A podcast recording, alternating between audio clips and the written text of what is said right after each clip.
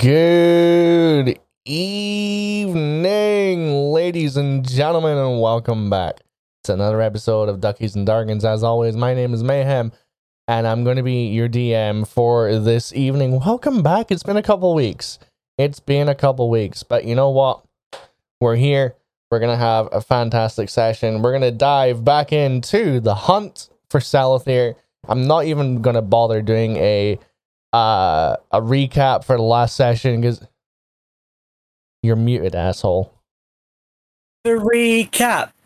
Do the Ah. recap. Because you don't want me to do it. Okay. Do the uh, recap.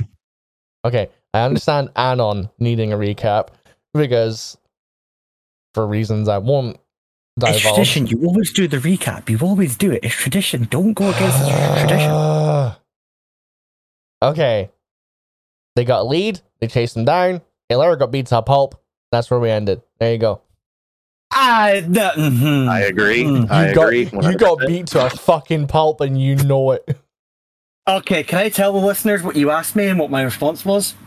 The day after that that uh, encounter. sure. So. Mayhem Mayhem asked, by the way, you took a lot of uh, damage in that fight. Uh, be honest, did you die? I was like, no. No, He's no, like, no, I, right. did- I didn't ask if Just- you. I didn't ask if you died. Oh, died. But did you did you go down to zero? I was like, no, Mayhem. I was left to one HP at the end of that fight. Holy fuck, One HP, but because of I didn't want to take away from the roleplay purposes. Oh yeah, by the way, before Lara goes on a murderous rampage on fucking uh, Glon, let's heal. I was like, nah, I need to properly just can't do it wrong. But so yeah, one Yeah. HP. So Yeah, yeah. yeah. I got you down to one HP. And uh, Anon, how much damage did you take in that entire fight? A whole load of fuck all. if you could find her, I do have some damage actually. Uh-huh. Actually, Okay, okay. Well, let's just let's see what the future brings. she's just got that flex tape armor. Listen. No, she don't. She has active camo. What the fuck are you talking about? Onagon, need that. Uh, Onagon. Invisitate. anyway, ladies and gentlemen, if you haven't listened to the last episode of Duckies and Dargans, please go ahead and do so. Also, also, uh, this episode is going to be going live at the usual time, so on a Friday. Uh, but I'm going to be conducting a little experiment here. So recently, uh, there was a post on a festival forum that I am a part, uh, I'm a member of, and we were discussing hobbies. So I may or may not have advertised the fact that I do duckies and dargans, and I told about five thousand people the name of the podcast. So here's a little tester.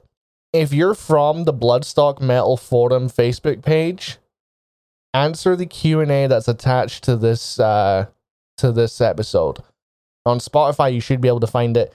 If not, head on over to anchor.fm and then find this recent episode and uh, answer the Q&A. Just doing a little experiment because a lot of you motherfuckers said that you were going to come and check out the, the podcast. And I do acknowledge that between when this gets uploaded and the next like 96 hours, nobody's going to answer it because it's the weekend of the festival and you're all going to be drunk in the Ducky. field. Ducky, what you've basically done is you've basically responded to to those people saying they were going to listen to. All right, bet. Bet. That's basically what you've done. but yeah, if you guys uh if you guys have followed us here from the Bloodstock Metal Forum Facebook page, please let me know. And uh no doubt if you're smart enough or if you're not too hungover, you'll be able to put two and two together as to who commented the name of a, a D&D podcast and who I portray myself as when I'm actually running these sessions. But nonetheless, ladies, gentlemen, and people everywhere in between. Over to the players as you uh, stand still within this somewhat somewhat derelict farmhouse. Matar, Polaris left the building. Matar Glotton's body has literally been smeared across the wooden floorboards like butter on toast. Elerra has, as she has just uh, stipulated, she has just left. It is getting towards middle of the evening. It's about 7 p.m. Uh, the sun is setting in the Vardorian sky. So, uh, you know what? Yeah, fuck it. You guys have the con. I will let my my friends go first.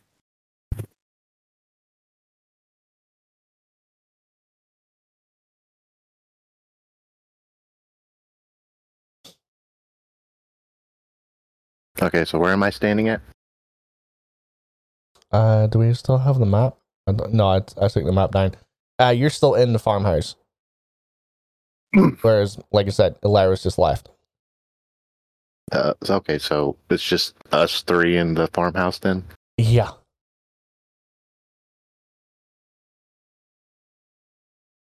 I honestly don't know what I'm gonna do. Zaris, Anon, you guys got any ideas?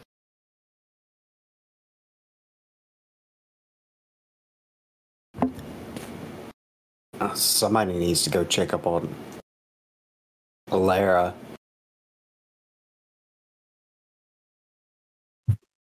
Okay, when they're thinking, I've got an idea. Very good boy, stay on. You Okay. told me and trust me. So as Elerra leaves the building, and you'll remember at the end of the last episode that uh, Elerra's shadow had sort of stood behind her next to the three of you and was doing the whole Nathan Fillion pointing the finger at and at and. Hmm. Mm-hmm. The shadow turns, faces the three of you, just looks at you, turns her head around. oh, Sorry, the shadow turns its head around, points to the door, and the shadow just goes outside and reconnects with the disemboweler. The disemboweler outside is takes a sort of uh, it's the inside of her sort of jacket, her, her sort of coat pocket, a black a black pocket and then just sort of lifts up her t-shirt, or not t-shirt, but corset type thing. So it'd be probably more looking down, and ex- is examining the cat's and necrotic damage, all the sort of trauma she took there, and she is going to take one uh, her say second to last medium potion. Just gonna down it. Fuck she'll she'll smash the potion glass on the ground and then she is going to yeah fuck it she's going to activate her ring you and you're gonna gonna fly around and she's gonna plane shift back to the house back home Oh. now if any of you if any of you guys are i mean i presume the door is wide open so you would have you would have seen Elerra do this if you were paying attention. So you you would have seen sort of like you you uh, Hunan and Mugen fly in, plane shifter back home, and then Elerra gets to the house, and then before I do any more RP, I'll let what the what the party want to do first, so I don't hog too much. Okay. Well, upon Zaris saying that we're gonna have to go check on Elerra, uh, Meldir would have been on his way to the door, and he would have been holding up a finger, and just before he can even say anything, he's gonna see Elerra plane shift out. He's gonna turn to Zaris and Anon and just basically say, "She gone."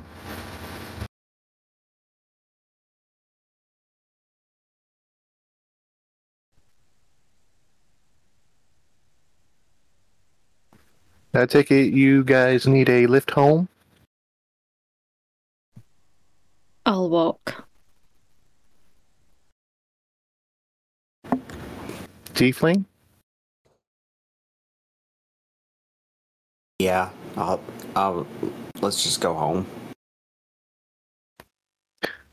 Anyone need a lift other than Anon since she's gonna walk? Yeah, I'll take a lift. All right, then I'm going to use uh, my plane shift. Actually, I'm going to use my. I'm going to use my necklace around my neck to uh, activate the uh, statuette in the foyer so that we can both get home. home. I know, fancy, right? I was gonna say, look at you getting all fucking fancy. It is. I do it in style. uh huh.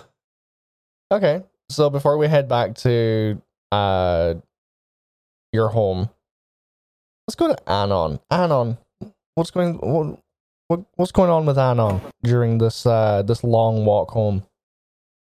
Eh. Well, they plane shift off, Mm-hmm.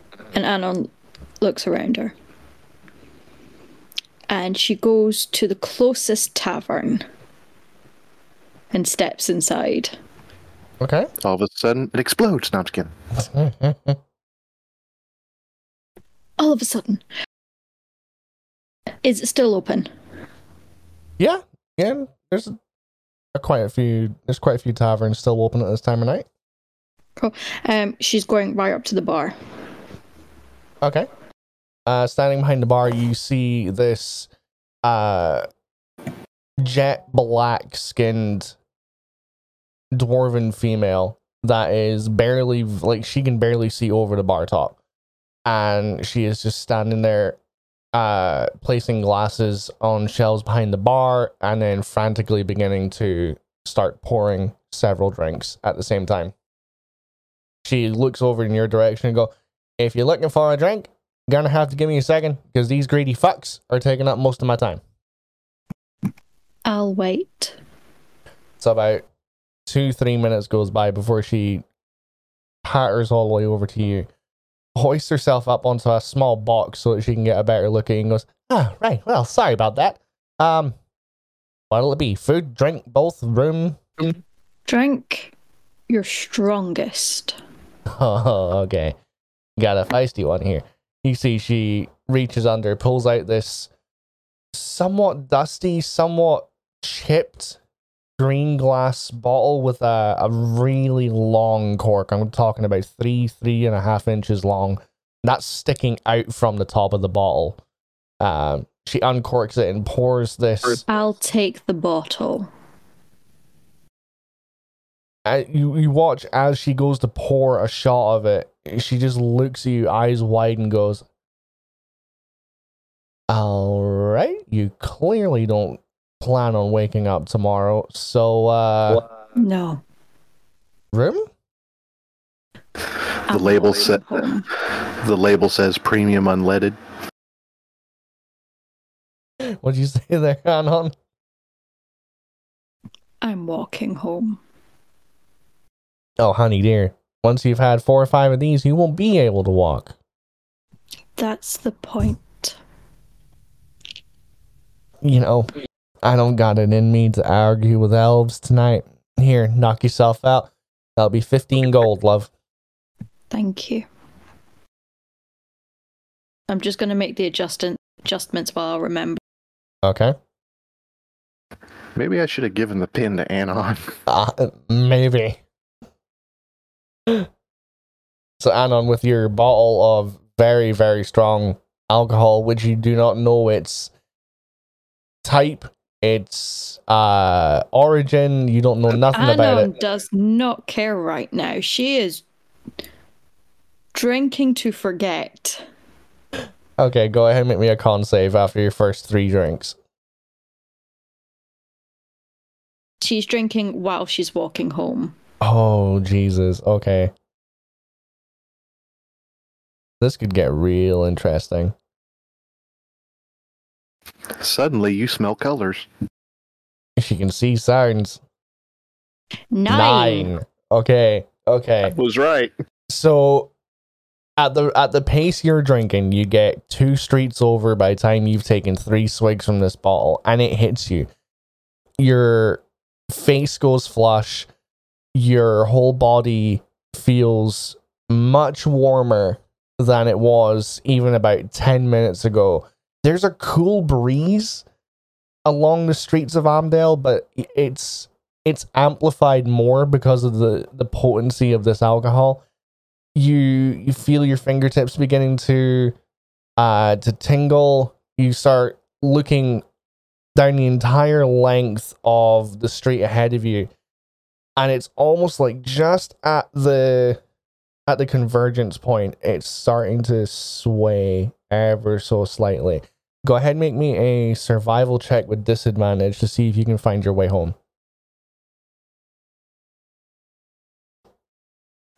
Don't mind me, I'm not as stinkishly drunk I am. So it is 11. okay. And as Anna was feeling a bit flushed, and there's Cobra, she's starting to kind of like unbutton and like kind of undo her clothing a bit so she can get more air onto her. oh Jesus. Okay. I am the knight. Okay. Uh, we'll say that you get another five or six streets over. Go ahead and make me a con save with what I should say is disadvantage. She starts running through the streets going, na na na na na na na. Five. Anon. A five. Fuck me. Okay. Anon. Anon. Anon. I am Batman. At this point, Anon. Where's my chicken nuggies? listen, don't talk about chicken nuggets. Uh, Y- you know, I am fine. Anon, you see two Crowns Guard very gingerly approach you as you are staggering across the entire breadth of the street. They approach you, stay about 15 fe- feet away from you, and they're just looking at you. This rosy cheeked drow who's unbuttoned like the top three buttons of her shirt and is just very drunkenly swaggering the like but you're going from curb to curb from sidewalk to sidewalk. Can sidewalk you can can you make the street stop swaying? I am trying to what and she throws up what Have you seen my bat cave? As you vomit Anon, you watch as the Crown's Guard on the on your left, although you're seeing three of them. Uh, you watch as he takes a step back as your vomit just splatters across the cobblestones, narrowly missing him. You see now, from what you can tell in your your drunken state, and the fact that there's three of him, you think he's an older Air Genasi with a really short white goatee you're not entirely sure, but he's looking at you. He's got both of his hands up and he's going, Miss. there why is there carrots? I haven't eaten why is there always carrots? Miss, is there somewhere we can take you to make you more comfortable? You can take me home And where is home? at my house. And where is your house?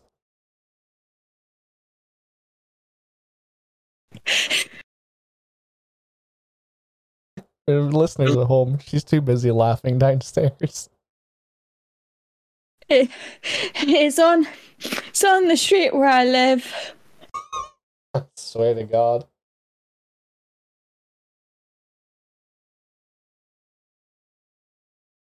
Oh, in- God. Um Dale. At this point, the crimes Guard just look to each other and say, You know, she doesn't seem harmless. She's probably not going to hurt anybody. And she'll, you know what? She'll find her way home. Like, she, she's too far gone. And it's not like we can get an, a straight answer out of her anyway. And then they turn back to you, Miss. You Can you, you, stop swaying? It I'm, I can I'm not moving, ma'am. There's four of you now. Yeah, there's four of us because we all, all, all six of us want to make sure that you get home okay.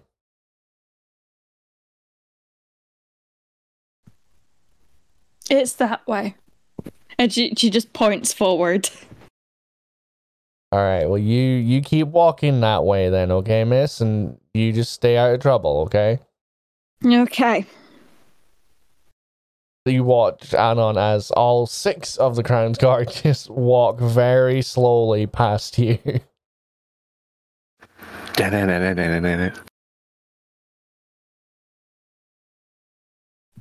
Anon. So, whilst all this is going down, as Zaris and Meldir arrive back home, uh, I'll say about 60 to 90 seconds after Elerra. What are you guys doing?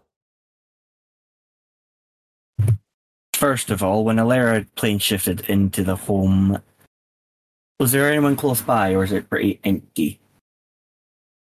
Uh, I mean, there's candles and lanterns lit, which means that at least Vlar's home, but you don't see her. Is Kala in the vicinity? No, Kala's back in Skata. Perfect. So, if Lara's not around, and if it's basically just empty, Elerra is going to go to her room and lock the door. Okay. I'm not sure what she's doing yet, but she's just locked. Okay. Meldir, Zaris, what are you two doing once you arrive home?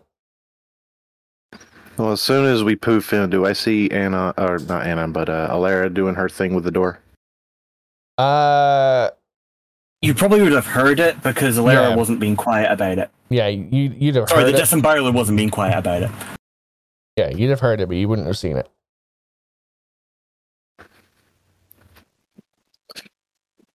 Ugh. All right, demon child. Do you want me to check on her, or do you want to check on her? Um,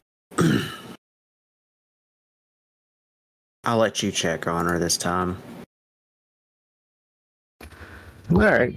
I was planning on dying tonight, but okay. So um, it's that Elerra, you're in your room, right? Yeah, but would you be making yourself heard uh, going outside her door? I actually would, yes. Uh, Meldir's gonna make his way up the stairs and uh, approach Before the you even- door. Are you going to knock or are you going to speak? I'm gonna do both.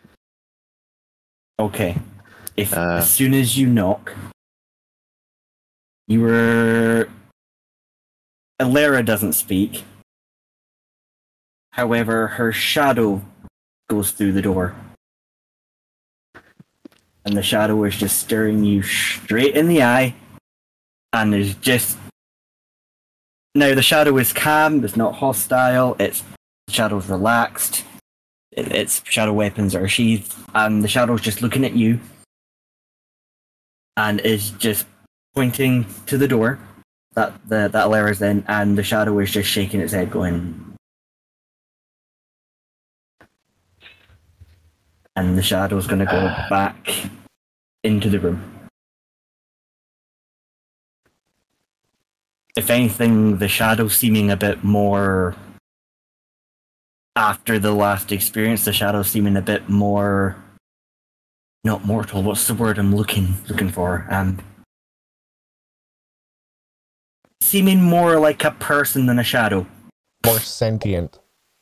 That's it. The shadow seems sentient. But the shadow goes back into the door. That. All right. We'll be waiting downstairs then, champion.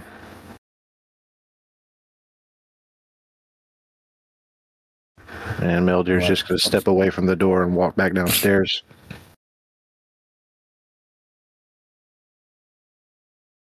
Okay.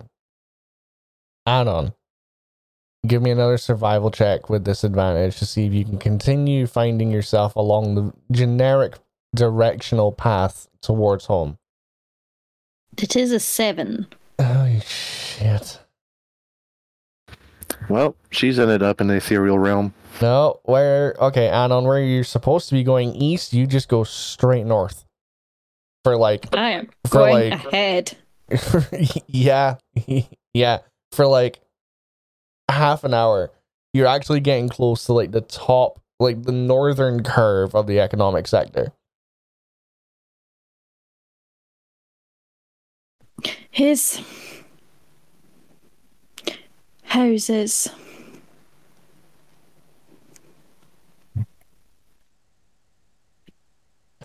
Oh, Ducky! Oh god. you see this stray dogs uh just sort of shuffling along the edge of the street that as soon as you you say that, it just looks at you and nope, runs away. No, no, Doggy.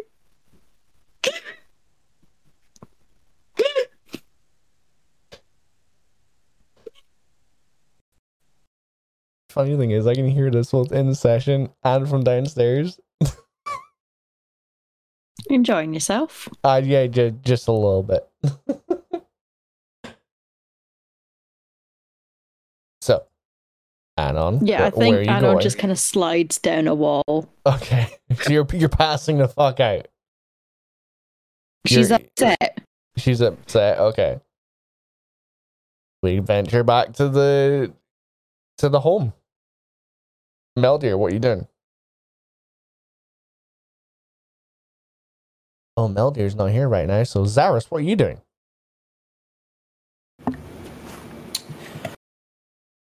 Uh, well, Meldir went up to go and check on Elerra, so I'm assuming that I would go off and let's see.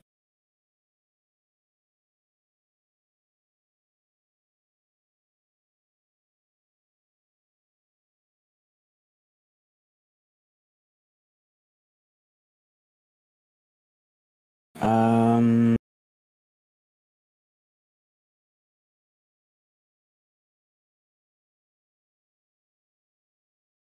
I'm just gonna go get ready for sleep, I guess, because there's nothing I really need to do. Okay.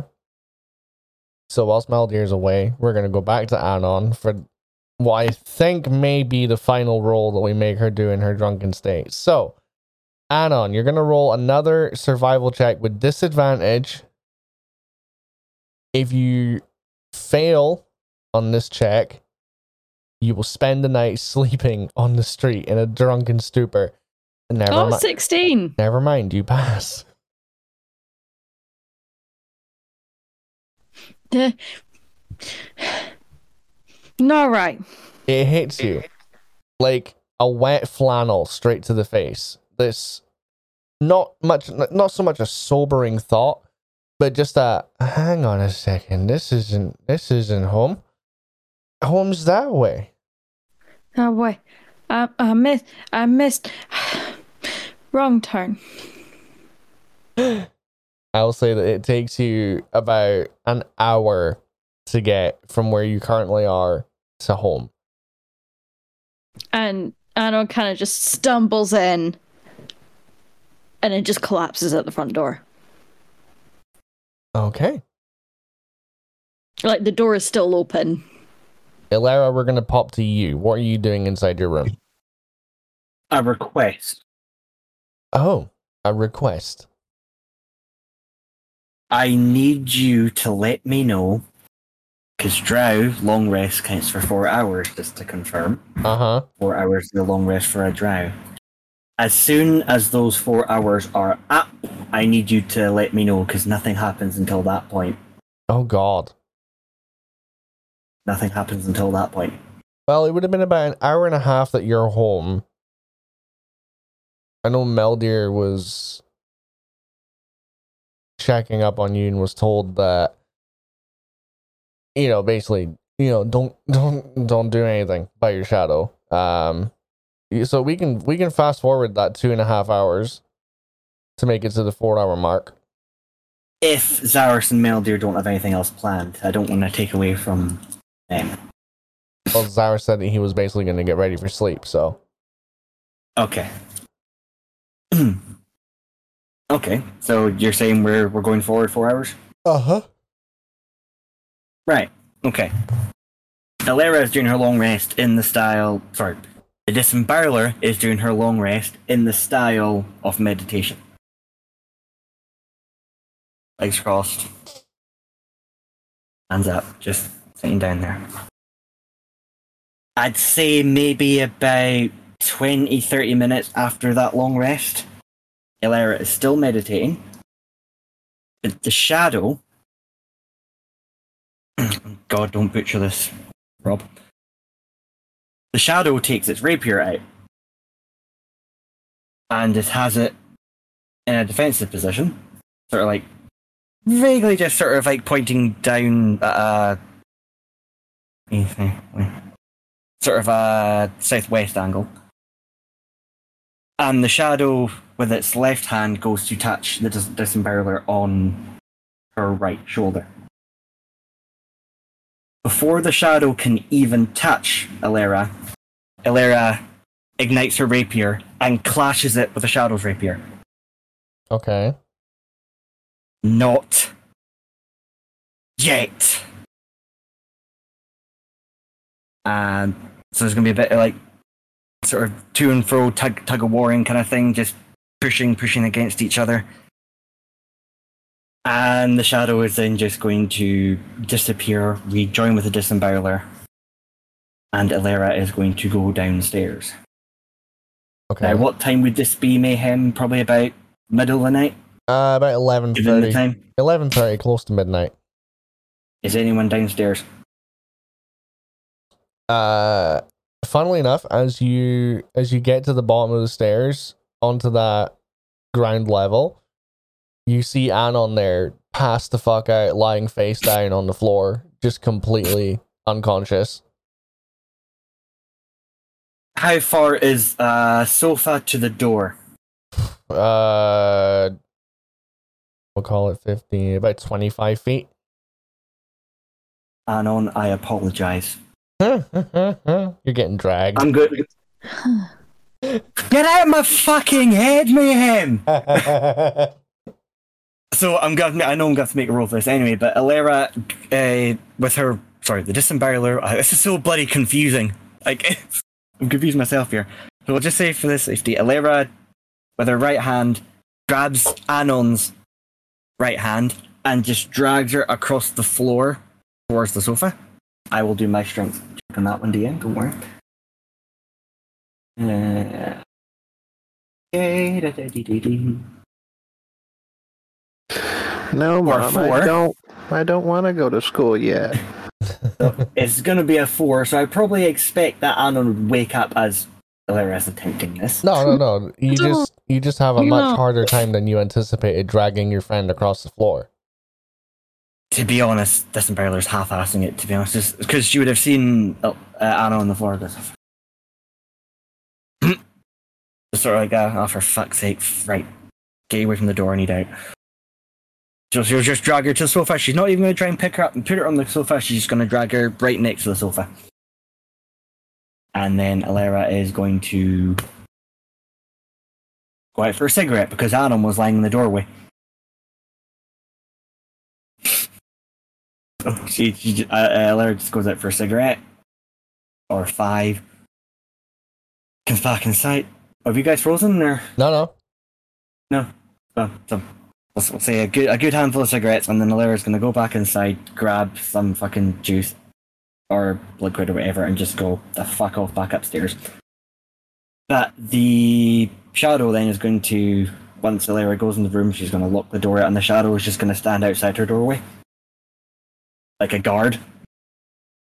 Okay. And I really hope I've not butchered all this. I probably have, and I apologize. No, no. So the the shadow is just standing outside her door. That's locked. And Elerra is just gonna go back to meditating. Well, light meditating now since she's she's had her long rest. Yet, to be honest, DM, Okay. So, I think with everybody having come to a plateau of what to do for the evening, I think we will cut to the following morning so everybody gets a long rest. Restore your hit points, spell slots, all that good jazz. So, uh, who would logically be the first one awake in the morning? I say her to be honest. Or Anon depends on what her hangover's like. Oh, no, no, no. Anon, Anon's probably going to be the last one. Yep. Then I'll just say Elerra goes down to the table, plunks her arse on the seat. The shadow is sitting next to her, not saying anything, and Elerra's probably just checking over her weapons and gear, checking it sharp enough. Okay. And in her mind, she wants to go after the Revenant. okay. Is who, is who is first on the list of four. But you can't say anything until the others get up, so hey. Well, I'll let you guys role play it out. As with normal fashion, Meldir always goes back to the Onyx Keep to sleep, so he's gonna reappear. He's gonna portal back into the house the next morning. Essentially, look around and he's just gonna stand there thinking for a moment as if He's trying to ascertain whether or not he should even bother with Alaire at the moment or not.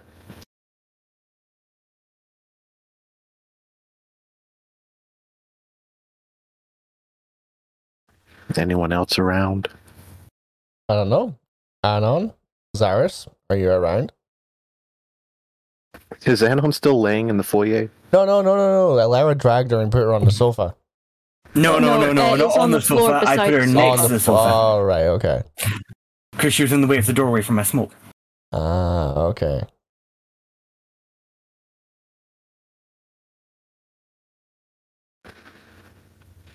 So she, she so she's still on the floor then? Yeah. She is still passed out.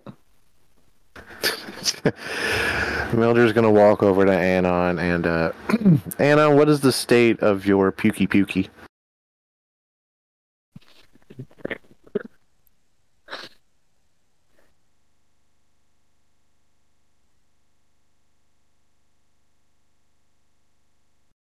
You're not getting a response. No, I, I was just asking you in general. I wasn't Well- asking Anon. Like, uh, in character. general, she she's puked once, but then she's fine. She, I don't think she's gonna puke again unless I wake up. Mayhem makes me roll Constitution and I fail. Uh, just to be on the safe side, I'm going to use prestidigitation on her to, you know, kind of, if anything did happen, pukey pukey wise, she would at least, you know, be Yeah. Looking better than she did. Okay. And I would try to pick her up, but I'm a warlock. I'm not a barbarian. You know there are other classes that utilize strength, right? Overkill. Right. Uh huh. But they don't matter, do they? No. All right. Well, I'll say that at whatever point when you guys all wake up, you have yourself some breakfast, go about the start of your morning. Elerra, what's the plan here? What's the plan, Disemboweler? I know what I know what you want to do, but how are you going to relay that to your friends?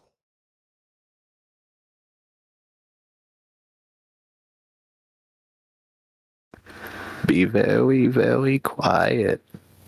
We're hunting assholes. Uh, Elerra says nothing while she's eating the breakfast. She, in fact, she's not said a single word to any of y'all. She's just fluids, eating. The shadow was still sitting next to her. Elerra is just looking fueled with rage, and the shadow looks completely calm. And if you guys will easily notice this, Elerra doesn't say anything apart from two words.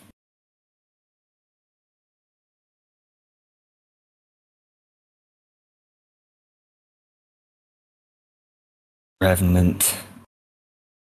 Next. And then she's going to look towards the party.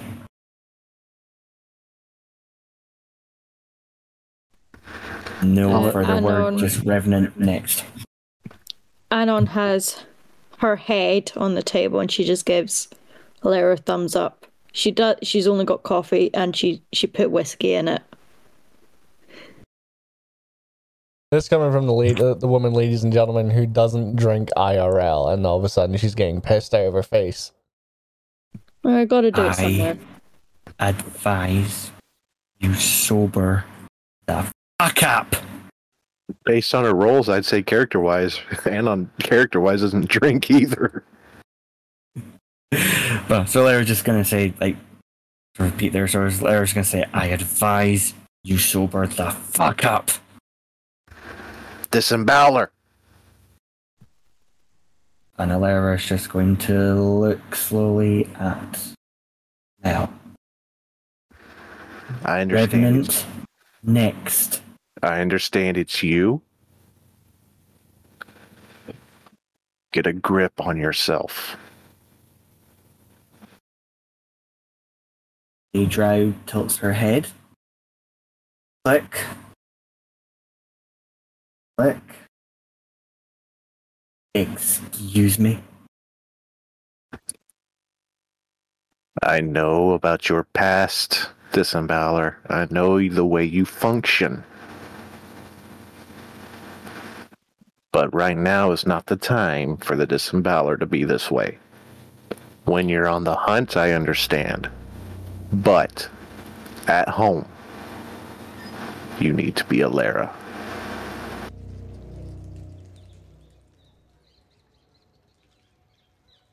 The drow looks down.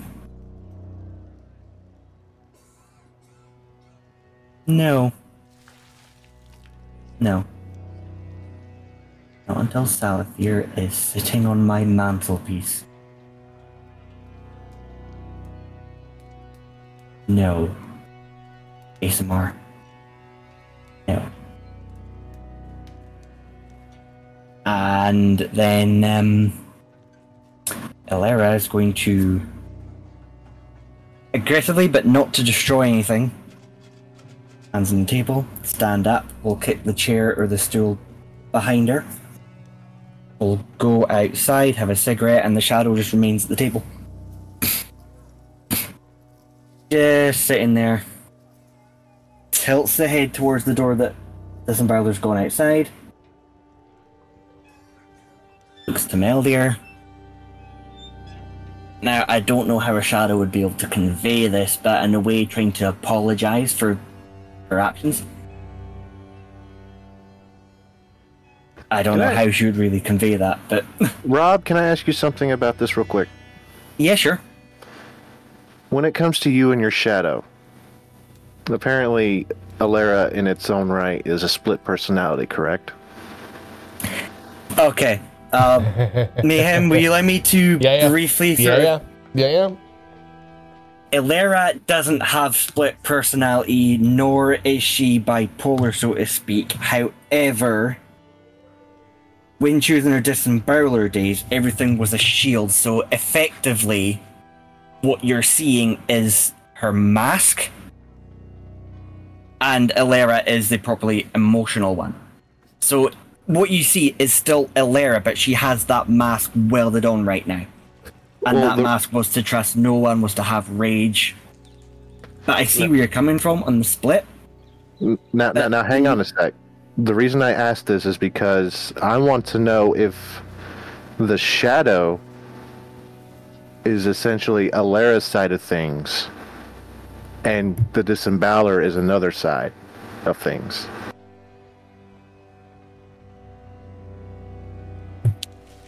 Um. Um. Like if the shadow comes out while you're Elerra, it could be the disemboweler that's the shadow, or if you were the disemboweler, the shadow comes out and that shadow is basically Elerra's mindset. Oh, DM.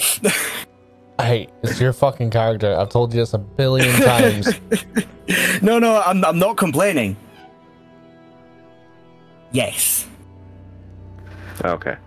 That's what I Whenever- figured because that's the Whenever that's, Elerra's in combat, it's the disemboweler. It, it's her mask that is the shadow. When the disemboweler, when the mask is essentially Elerra, it's the softer side that shadow. It's very sort of can be confusing for listeners, and I do apologize. But that's essentially so. Not split personality, but just think of it as the mask. that's what I was get. That's what I was figuring from that. So Yeah. I just wanted to get that cleared. So I, I, I just want to clap, but that that was that was that was good. Made it too obvious, but that was good. That's, so yeah, so Yeah. basically you've got you have Elerra's spirit sitting at that table in the shadow form right now, so to speak. So, ba- based on that, Meldir's going to look straight at the shadow. And all he's going to say is, Are you sure you're in control? The shadow is going to nod and yes For now. for now. Yeah, I DM. So you're Spoilers. basically going to do the whole sh- shoulder nudge and nod. Like, What yeah. what what the shadow does is essentially just the shadow just looks directly. Well, you don't know where they're looking exactly, but the shadow is look looking like it's looking at you and is just doing the yes. And I don't know how it would convey, but the disemboweler is out because the shadow saw fit give herself that mask. Right. It was the only way we should really sort of focus and not let her emotions get in the way. And that was only set the minute Balin spoke to her in a cell. Was the minute it triggered. So, yeah, um, surprise! So I'm gonna, I'm gonna throw a question out there for the uh, the bounty hunter. uh huh. How do you plan on taking down the revenant? Well, we know that he's in one of the chapels, and I believe Glon said which chapel he was at. I believe. Did he? I He didn't- believe that's He didn't I would, say but- which one specifically. He just said he was in the chapel. Yeah, there was one that was in the chapel, there's one that was in a warehouse. Salathir had two potential hiding locations, either one chapel or warehouse as well. If I remember. So, just to be in the safe side, I'm going to need to make, I'm not sure what kind of role to contact the guild. Uh. No, no, I won't make a roll for it. You sure? Yeah. Okay. Barkeep. Two questions. Well, good morning to you too. Revenant. Thank you for calling Two the Assassin's. Guild. Please hold. Excommunicado. No, um. Hey, hey, hey, hey, hey, hey, hey. I don't need us getting fucking cancelled, okay? No. No. So Larry's just gonna say. Two questions on Revenant. Where does he reside? And is there a bounty on his head? Or her head? I believe there's a chapel or a warehouse they reside in. Hey, hang on a second. So what you don't see is that the bar the bartender is pulling out that same notebook that they they had when you were at the at the guild headquarters. Yeah. Solomon Rey, aka the Revenant, resides in the Chapel of Storms on the southeastern side of Amdale. It's an old abandoned chapel dedicated to the Storm Lord. Has- Any followers? uh. Yes and no. Nobody really follows the Storm Lord here in Amdale, but Are they a cult or a religion? About as much of a religion as any of the other any of the other gods. You know, people worship other gods other than our own pantheon. Does he commit sermons? Sorry, does he conduct sermons? He conducts sermons, yeah, he conducts mass every day for people who are willing to come and listen to him preach. Doesn't mean that they are that way inclined. Just folks going into a church for you know to hear hear sermons, you know. The Chapel of Storms. Where exactly again, Barkeep? Southeast, probably about uh if I fucking remember correctly, it's probably about 400 yards east of what is now the reduced to rubble part of the entire Grand Temple. Okay. Potential bounty? I mean, I mean, there's coin up for grabs, but I, I don't think coin's what you're interested in here. I think you're more the uh, I'm after info and coin. I am I am aligned with the guild. I have realigned myself with them. I tell you what. If he is a potential bounty, I tell you, I, I tell you what. You give me an hour. Give me an hour. I'll get back to you. I how long is it gotta. I take to get gotta. this place? From the coin, how long is it going to take to get to the chapel? Well, from the candlestick maker, it'll probably take you about 30, 35 minutes. I will wait one hour. Third point, bonus point, bonus question. Have you made contact with the Harbingers? I mean, nobody makes contact with the harbingers unless somebody needs to get have something sorted. But I did hear about your little uh your little bout of success yesterday, taking down the snitch. Good work Well, I have that. his hand still. Okay, I don't need to know why you're keeping trophies, but uh, you, You, needed you. proof. You needed proof. I brought you the damn proof. I will dump it on my way. I will dump it behind the trash into the candlestick maker. I'll be in one hour's time. Sure, you go ahead and do that. And I expect something for Glon other than information. He must have had some bounty if he was kicked out from the guild.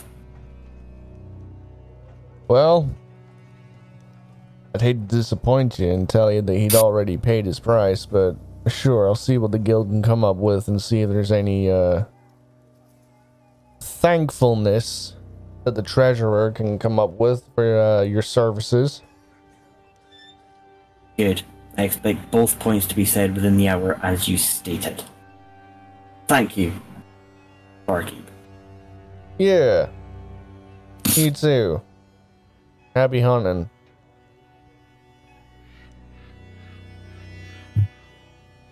So, So, oh, sorry. no, no, we we both we both thought the same thing. What's the plan, Elerra? Are you leading your team, or are you uh, are you being a lone wolf for two days in a row? Lara is going to go into the house and just say, We have one hour before we leave. I'm expecting contact from my bloody barkeep. After then, I'm going after Revenant. Stay here on Wallow or join me. Don't care. But I expect some assistance. Disemboweler. You're going to see Meldir reach into his robe and pull out a small packet. He's going to hand it to you. What he is handing you is something that he's held on to for a while and has a good abundance of called the Dust of Disappearance. What it is, is a small packet. This powder resembles very fine sand. There's enough of it for one use. When you use an action to throw the dust into the air, you and each creature and object within 10 feet of you become invisible for 2d4 minutes. The duration is the same for all subjects, and the dust is consumed when its magic takes effect. If a creature affected by the dust attacks or casts a spell, the invisibility ends for that creature. And Meldir's going to hand a packet of it to you, and he's going to hand a packet of it to Anon and Zaris. dust. And Lyra's gonna like, I picked up the right hand and she's like, You're not just giving me ground. What is it? It's dust that makes you invisible, Disemboweler. Don't need it. But thank you. And Oh, she yeah. hands it back to you. Yes, I forgot the uh, the rogue has exceptionally high invisibility skills. Apparently, Yeah. Can we have a ring? Please No, don't take it out of context, listeners. Yeah, Meldir gets down on one D and says, "Do you accept this dust?" Whoa, now. so, No, but he's gonna hand a And packet of he'll- dust to you, and if Anna's not gonna take hers, then I'll just keep it in my inventory. But Zeresh, you gonna take it? I mean, I reckon, yeah. Alrighty. so Elerra that'll- looks at Zaris. I expect your brother and I still have our deal to fight alongside one another.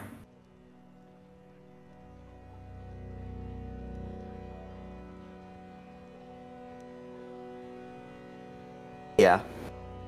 You'd be correct. And Lara's gonna look at her left hand. And it. Zara. Yeah, I take it. Good. Good. One hour till I get contact with the barkeep. Then we're going to the Chapel of Storms. It's, uh, 400 odd yards from the southeast. Chapel of Storms. Some cult, some fucked up inbreds, I don't know. Just target one. One hour. I love how you're calling general populace fucked up inbreds.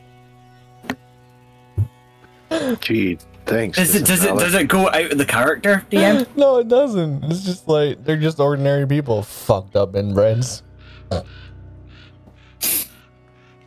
I'll filter just now, and you're going to see just in the middle of the table. Lara takes out all the weapons and is just making sure they're nice and sharp, making sure that the torture kit, that some of the sickles there are sh- sharp to a point, but making sure some of the knives are blunt on purpose. And it's just going through all the kit, and then yeah, she's not going to use her poison kit yet. You just really see a demented drown. and just waiting for that that contact. So that hour goes by, and you hear the bar the the barman the, the bartender's voice inside your head goes, "All right, managed to get it swung past the treasurer. For your services and taking down the snitch, you're gonna get twenty plat. It's the best I could get you. For taking down the revenant, however." Since he's not really done fuck all wrong, he hasn't fucked up. He hasn't gone against the code of conduct. He hasn't betrayed the guild. Most we can swing you is a hundred plat plus ten for each of your friends. So 10 plat for the associates or 110 plat each. A hundred for you, ten for your friends. Now, just because you're getting a hundred doesn't mean that it has to stay in your pocket. If you're that way inclined, then you can completely decide to split the bounty a little more evenly. But hey, I'm not going to tell you what to do with your money. I'll just hand it over when the job is done.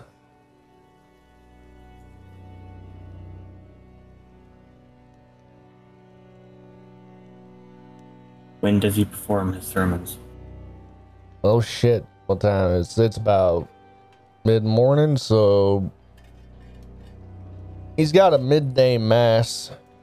Gives you about an hour and a half to find him. My but I'd like to see him during the sermon.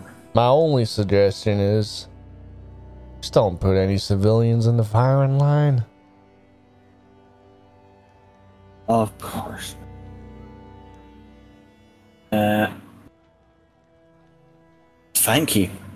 No, sorry, no, no, ignore that. That was too, I was too happy there. You're gonna go. She's just, she's gonna go. Seeing you. And once the connection is gone, yeah, you feel it fade. Elerra is just going to say to the party, We go now. And then Elerra, without even looking, see the party have followed her, walks out the door. And her first stop will be to drop off that Galon's hand at the back of the trash bin, whatever you call it there. Mhm. Behind Okay. there, leaves the hand there in in its lovely canvas dripping wet bag. Okay. And then is going to make the way to the chapel. well, hang on there. hang on there. Easy, mm-hmm. Elerra. Easy. Yeah, I was wondering if you were going to mention about the hand. No, no, no, no, no. It's not to do with the hand. This concerns all of you. It's all four of you. As you're wandering through the streets of Amdale, leaving the noble sector, heading along the fringe of the economic sector to get to the candlestick maker for Lara's drop off, you're picking up on activity. Anyone with a anyone with a decent passive perception will be able to see this. I'm not going to make you guys roll for it because it's right there in front of your faces. As you get about a quarter mile away from home, there's crowds scattered across the streets. People gathering in groups of 15, 20, some more, some less. All of them engaging with Crown's Guard. Voices raised. Not yelling, screaming, just making themselves heard. As you're weaving in and out of these pockets of the population, you see that the Crown's Guard and members of the Vardorian military are actively attempting to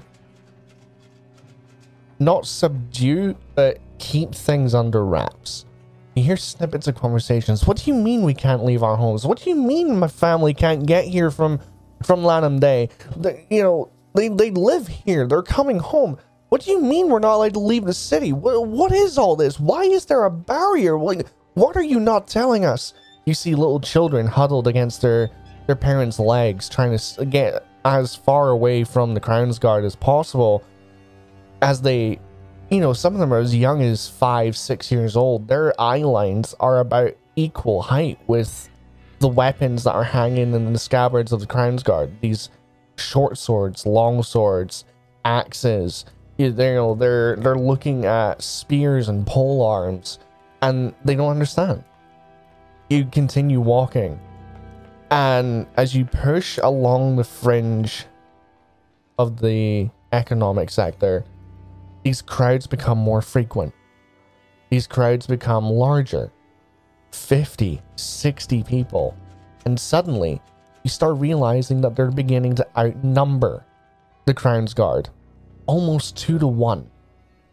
Now, it's not necess- necessarily to say that every cluster has got 30 Crown's Guard. I'm talking about in general across uh, a 120 foot span of the streetscape of the capital you're seeing about two people for every Crown's Guard or military. And tensions are getting hotter and hotter. You see cart owners who are trying to make their way deeper into the marketplaces so that they can set up their stalls for the day and they're being told no they're being they're being halted you see this small tiefling child pale green skin pick up an apple from a cart and throw it get colliding with a crown's guard's head and then running off and then it sparks. The act of a crown's guard chasing off after a child for a simple act of throwing a piece of fruit in defiance ignites the street like a powder keg. Suddenly every cluster these 50 60 40 somewhat some more some less groups of people converge and form a wall cutting off the crown's guard from getting to this child Larry, you watch as the child ducks into a side alley and vanishes out of sight. Anon, you watch as these Crown's Guard instinctively, through no through no conscious thought other than what they've been trained to do, and what their own defensive instincts tell them to do, they reach for their swords. You see the front lines of the general population instantly lay hands on the Crown's Guard. And then you hear the scream. The scream emanating from the front line as the crowd begins to disperse. And there you see it. The Crown's Guard, this young, almost late teens in age, human male, short crop of blonde hair, eyes wider than physically thought possible, clutching a dagger coated in blood as this young woman hits the ground, bleeding from her stomach with a single puncture wound. This young man, terrified, petrified, frozen in place with fear at what he's just done. This lack of cognitive function, the inability to control his motor functions, to reconnect his consciousness with his limbs. You see his colleagues begin to grab hold of his shoulders and pull, and pull him back, and the crowd rallies, swarming the Crown's Guard. Meldir needs to do something right now. What do you do? Meldir's going to immediately run up to the woman and cast Spare the Dying on her. Make me a. I'll leave it to your discretion. uh, Either a dexterity check or a strength check to push through the crowd to get to her. I'll use Dex because it's better.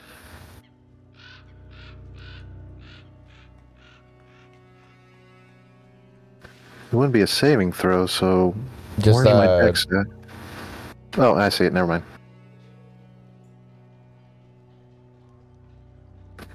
Total of twelve. by the time you reach her, there is a pool of blood spooling out from her about five foot wide. Make me a make me a medicine check. Actually, scratch that. How far away is she from me? Let me ask that. She'd have been about sixty feet away. I'm going to immediately use my uh, Misty Step to get closer to her immediately, Okay. and then I will do Spare the Dying. Okay. And all it does is uh, she basically becomes stable. Okay. Awesome. Uh, Anon, Ileta, Zadis. What about you guys? What are you what are you all doing in this moment of erupting panic and action?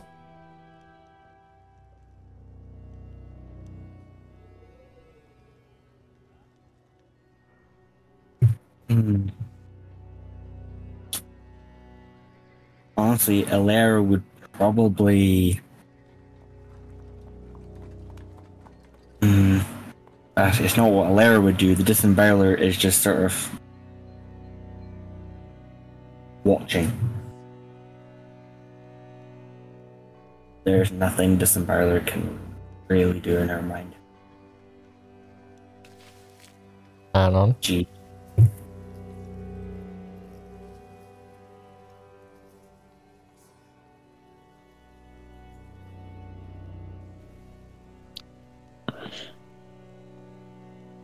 Anon watches closely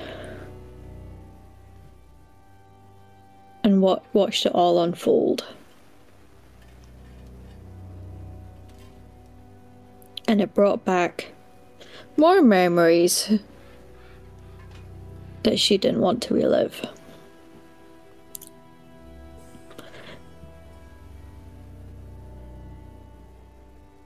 So, in response, Anon casts Thaumaturgy. believe that should be the right one. Yep. To create a loud roar like a dragon's Oh, oh. from a distance. In the hopes it would then at least disperse the crowd. Okay. Roll me an intimidation check with advantage.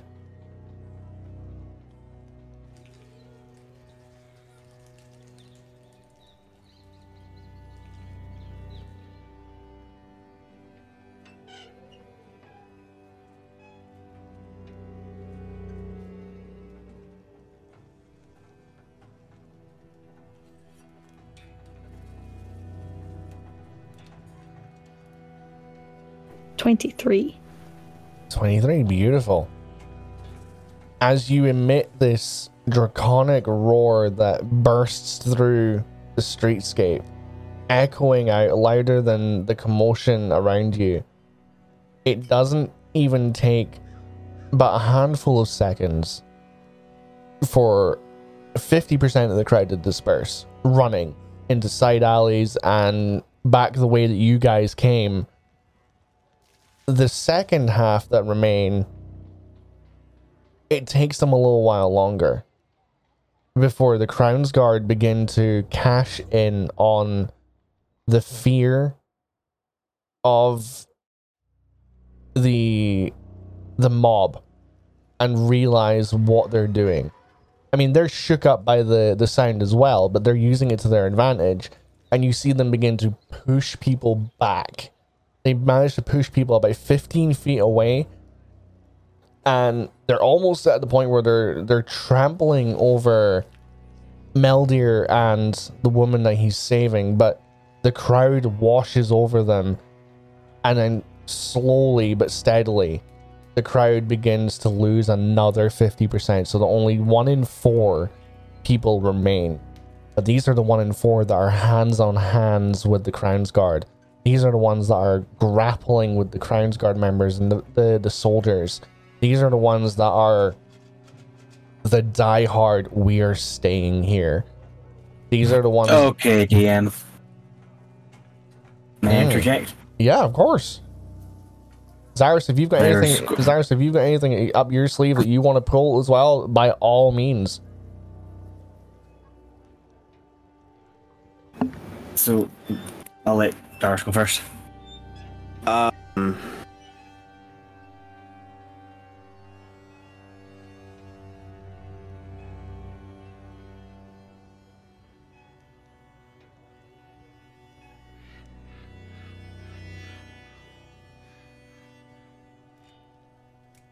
re so retell me exactly the layout at the exact moment because I Okay.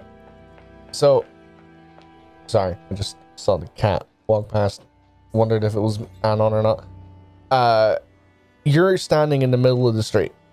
With Yeah, this, that part I with got. This this whole crowd's worth of people that were gathered in various individual clusters, but began merging into one.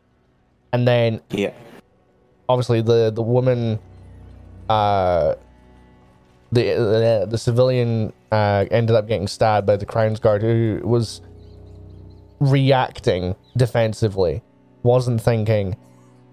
And Meldir has managed to stabilize her. But just as the chaos was getting to its peak Anon managed to disperse the crowd by imitating the roar of a dragon, causing a large chunk of the the mob to immediately disperse, followed by another wave of dispersal. But now you're left with about a quarter of the overall mob still engaged with the Crown's Guard. Do I see exactly how many are engaged with the Crown's Guard? Hard to get an exact number, but you reckon it's no more than 30. How far away are they from me? About 50 feet?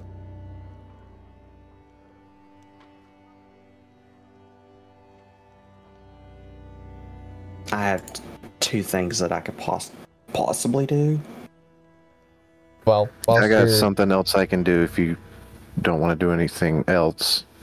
Well, whilst Cyrus is thinking about what he can do, Elerra had something in mind as well. Elerra would go right up to the crowd that are going toe to toe with the Crown's Guard. Mm-hmm. Takes her rapier out, ignites it, aims at the crowd. I suggest you let the Crown's Guard do their fucking job. Or I will tell you what's really happening in this fucking town and you won't like it and the place will go to fucking shit. I suggest you back off! Roll me an intimidation check with advantage. Oh, come on, lights went off there. Intimidation with aid. Hello, darkness, my old friend. Alright, throw it out first and then. So that- okay, cool. One, roll two. 24. Beautiful. Uh, I do want to suggest that the rapier is ignited. I do Yeah, want to yeah. suggest that because it didn't before. As you draw your blade, flames roaring across the steel and level it with the upper torsos, necks, and face level with the populace. They can feel the heat roaring off the blade. You're that close. And immediately they begin backing up. You see, there's about five members of the population that have got their hands on the, the collars of the Crown's Guard, and immediately they let go, holding their hands up, and begin slowly backing away. And as you as you say the words "back off," you see there's about two lines, there's about two ranks of uh of these people. You see most of the back lines scatter in a in the same direction that you guys came from and you see that the I don't want to use the word cockiness, but it's almost like the Arrogant. Smugness. the arrogance and the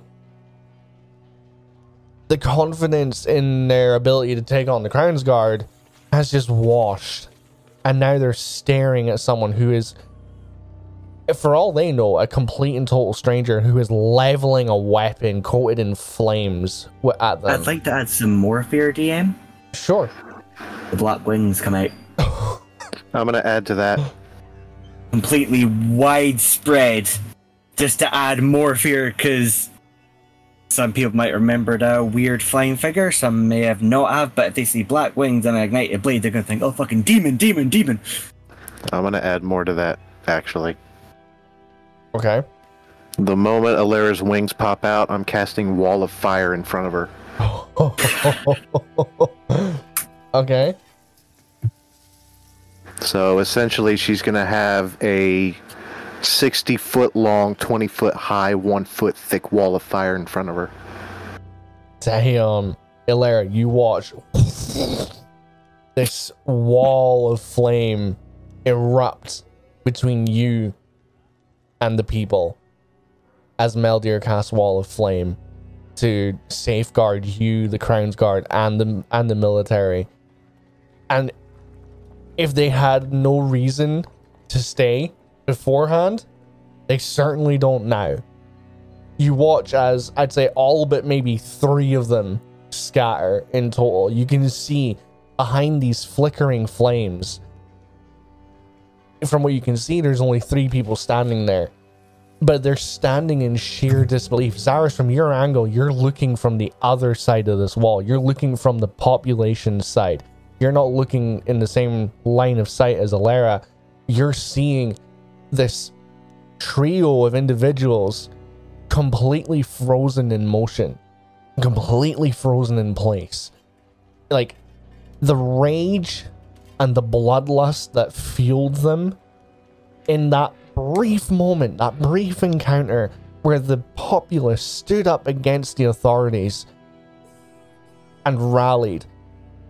The tables could not be more turned. They are now tr- they are locked in place, and the only thing stopping them is their own fear. Fear for not knowing whether to run and have this hellish being pursue them, or the fear to stay and be, get arrested by the Crown's Guard for being part of what could be essentially classed as a riot. Elerra slowly walks towards these three individuals that are remaining. But the rapier is dragging the cobblestones. Scratch, scratch, scratch, getting closer, gets closer. Now, I want to get as close as I possibly could without them moving. So would I be allowed to go right to their face, DM? Uh, you'd have to go around the wall. You can't unless you want to take unless you want to take True, damage. true, true. So, I, I tell you what, Elerra, to add more injury to the already present fear, I will make it to where that the wall will split a little bit for you to walk through and then close back up. I love this. Yeah. Yeah, yeah, yeah, yeah. so yeah. Lyra would walk through the lovely pearly gate uh, archway. The fiery, goodness gracious, great fire of circle. We'll walk through right up to the three individuals, close as she can physically get without them moving. So, would you allow me to go face to face? Mhm. Fuck off. Go! As soon as you yell go, they turn tail and run. And you hear from behind you this heavy sigh from multiple of the Crown's Guard. And you hear the very slow, very shaky resheathing of a weapon. Now, from contextual evidence, you can assume that it's the young man resheathing the dagger that he used to subconsciously stab that poor woman. And then, as you're turning around to face the Crown's Guard, you watch as about five of them are escorting him away. Not like as though he's being arrested himself, but they're like, they're guiding him away, trying to reassure him that he's okay, that everything's going to be okay, that, you know, they're going to help him. You see this tall, lanky, athletic built human male who appears to be almost like the the sergeant of the group with his hands up approaches you and says well we owe you our thanks. Could have gotten a shite side worse if you hadn't stepped in there. Looks past you to Meldir and says and to you sir for lending aid to that young lady. The city is truly thankful.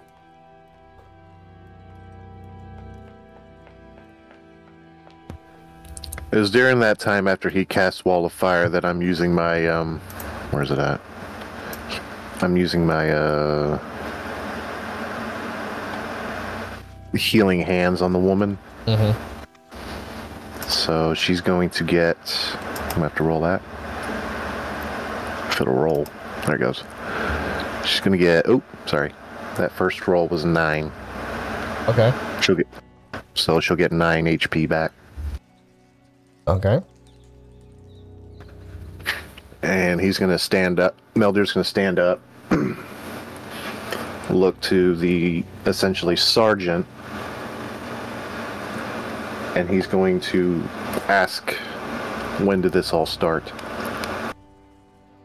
Sergeant removes his helmet, tucks it under his arm, and by this point he's looking at all four of you. So he's looking at Zaris and Anon as well, and he just says, "Folks have been pretty shook up over the last couple of days. There's been a lot of talk, rumors flying around the streets, flooding people's minds that city's not as safe as it apparently seemed to be." A lot of people are starting to wonder what this whole barrier is for. Is it to keep us in? Or more likely, according to some folk, is it to keep something out? now, obviously, we we've heard from along the chain of command that unofficially we're now at war. We're just waiting for the king to make his declaration and well probably the the riots will get incited with that as well but Elerra is going to take out the agents of the crown paperwork, show it to the guards, and go, "Yeah, we know." well shit looks like we should be asking you questions if we want to get caught up to speed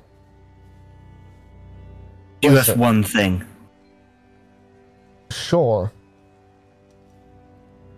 You see, shadowy, hooded figure walks around barefoot, wearing black rags, light green tinge to him. Watch them like a fucking hawk. They're part of the reason why your city is in a lockdown. huh I need you to do something else for me, Sergeant. what's that sir I need you to inform the High Commander to get in touch with Meldir Traverse when he gets a chance. Sure, I. Yeah, that's.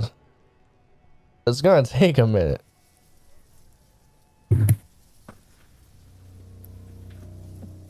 Whenever is possible. Yeah, I'll I'll see to that. Mind if I ask what the hell you guys were doing here? You you, you all seemed a little too ready to spring into action just then. Classified. Well, shit, with paperwork like this, that's kind of the answer I was expecting. But okay. well, Just look out. The hooded, shady, barefoot walking. Is there something we should know about this figure? Uh, forgive me for saying, ma'am, but like, you're telling me to keep an eye out for this guy. I feel like if we if we were to spot him and we were to try and apprehend him, are we walking into some sort of trap here? Do not engage. So it's literally a perceive and report. Report it to the agents of the crown. That being you guys. Gotcha. Okay. Sure. Um. not the king. And if you need any more Okay. weight on that, just add in your paperwork that Lord Meldir Traverse of the Frostglades has essentially handled this situation. That's you. Right. Now I know why you're With- asking for my commander. Okay. With the potential sighting of this individual, you do not tell the High Commander, you do not tell the King, you do not tell Balin, you tell us only. Sure. You are now involved in this. You like it or not? I, I'm definitely on the side of not right now. I'm- listen, I listen. I gotta get to my guy. He's he's two weeks into his probationary period. We're losing numbers as it is, and I don't think we can handle another dropout. This kid's he's a good kid. I just don't want this to. I don't want this to cause the him to hand in his gear, essentially. That's another reason why I want the commander to get a hold of me as soon as possible. Yeah, I'll uh I'll have that done by the end of the day. Listen, you folks are obviously on your way to something. Don't mind us. Go on through. Also, can you have a cleric check out that woman? Yeah, we've um we've got a we've got a girl back at the garrison. She she hates being called a cleric, but she's uh she's pretty good with a with a healing salve. I'll say that. So we'll get her we'll get her looked over. We'll uh we'll give her uh, an escort home, and we will do our best to make sure that uh she knows that this was not an intentional thing. One thing we need is last thing we need is general population talking about how the Crown's Guard are too eager to thrust a blade into them. God damn the fuck. Okay. Listen, I'm sorry, folks. I'm sorry. You're free. Go on. On you go.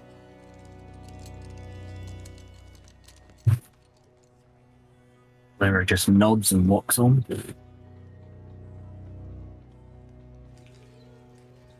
So I'll say that you guys walk for another 10 ish minutes before you, Elerra, you see the familiar looking uh, storefront of the candlestick maker. Lyra to go around to the trash area and just drop off the red bloodied canvas. Okay. with a hand, dump it behind the rubbish, and then continue on. Okay. Like to do. Well, I'll say it's easy enough. Easy enough to do, so I won't make you roll for anything. As you guys push through the streets, it's crowded. But from what you hear and what you sense and what you feel, word hasn't hit this part of the city about what happened a little ways away. It's almost as though the Crown's Guard have managed to keep it, for now, under wraps. There's still an alarming proportion of Crown's guards to population. And as you guys keep on walking and walking, you see that the general buildings begin to thin out into more open space. And then, Elerra, you notice that about 150 feet across the way stands a somewhat disheveled unkept looking building that resembles something of a chapel or a, a holy place. As I see that place, Elerra goes to Anon and asks for a cloth if she's got one, like like the size of a sort of hand towel. I know, just instantly hand in pocket and hands you one. What colour is it, Anon? It's it's a kind of natural cl- cream color. So Elerra covers her chin, mouth, and nose with it, like a bandana, so to speak. Covers it. He looks into her left pocket, checks the kit, checks her side. Okay, rapier's there. Right pop, uh, right side, poison kits, short sword, dagger, and she will also hand back your growth dagger. And also your crossbow as well, because I never get it back to you. Yeah, after Glon's kill.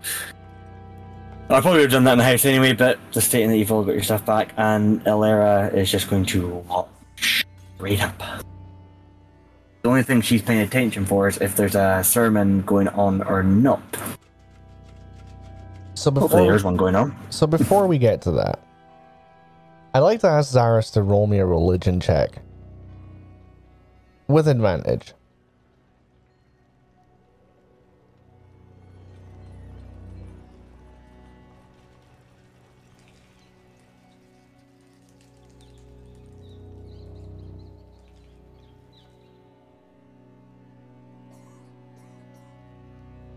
Twenty-one.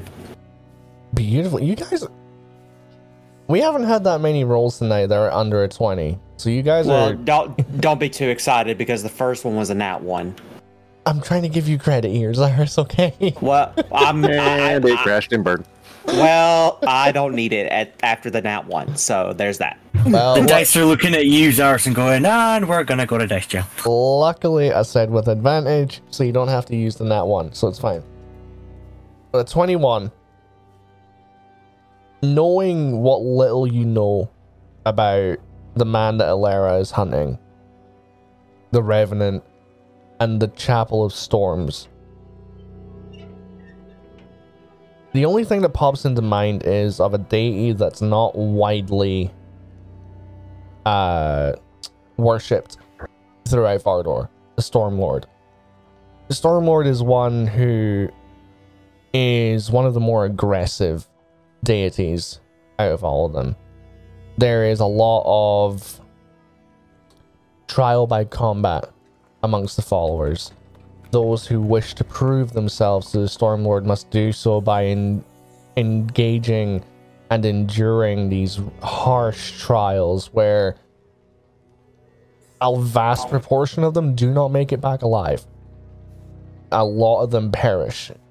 And it often comes into one on one combat with, if the rumors are true, a echo of the Stormlord himself. Almost as though you have to face off against the very god you're trying to follow in order to prove yourself. And if you perish, so fucking be it. But the Stormlord is one of the if you were to put him on an alignment scale, he'd be lawful neutral, erring towards lawful evil.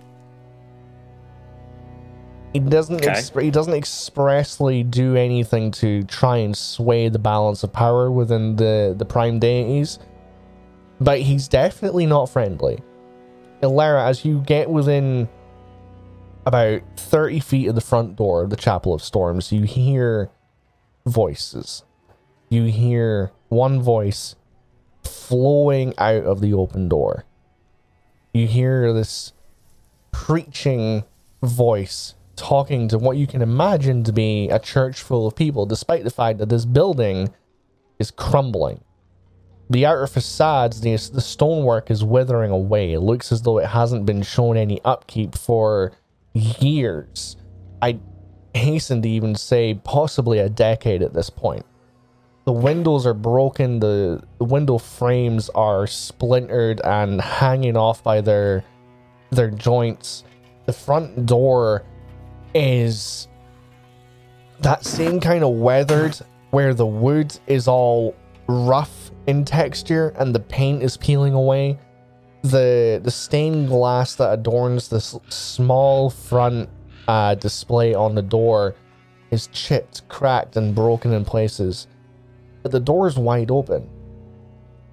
As you stand looking down the interior of this chapel, standing at the altar, some, and I actually have to measure how far this is because I cannot genuinely remember. Can I not? Okay, Roll20's got some new features I don't like. About, yeah, 110 feet from the door you see this man dressed in white and red priest robes. And you see chairs, you see pews, you see seating arrangements, some of which are broken and unusable, some of which are habit inhabited by, by people just sat there silently, rigidly listening. You hear talk of everybody's storm brews within them. Everybody has to face their own storm to come out the other side and prove themselves, prove their strength, and prove the power of the Storm Lord above all, above the other gods, above the charlatans and the heretics, the blackened feathered mistress, the spider's web, the five headed dragon mistress of hell. What do you do? Elerra walks to the very front, takes a seat. You should. Oh no, you don't. Okay. Well, let me. Yeah, there's nothing on the. I'm not seeing the. We might change the rest No, of the no. picture, please. I know. Give me one sec. Yeah, I was gonna say there's nothing on roll twenty. I know. Fucking getting there, guys. I forgot to give you control of your goddamn tokens.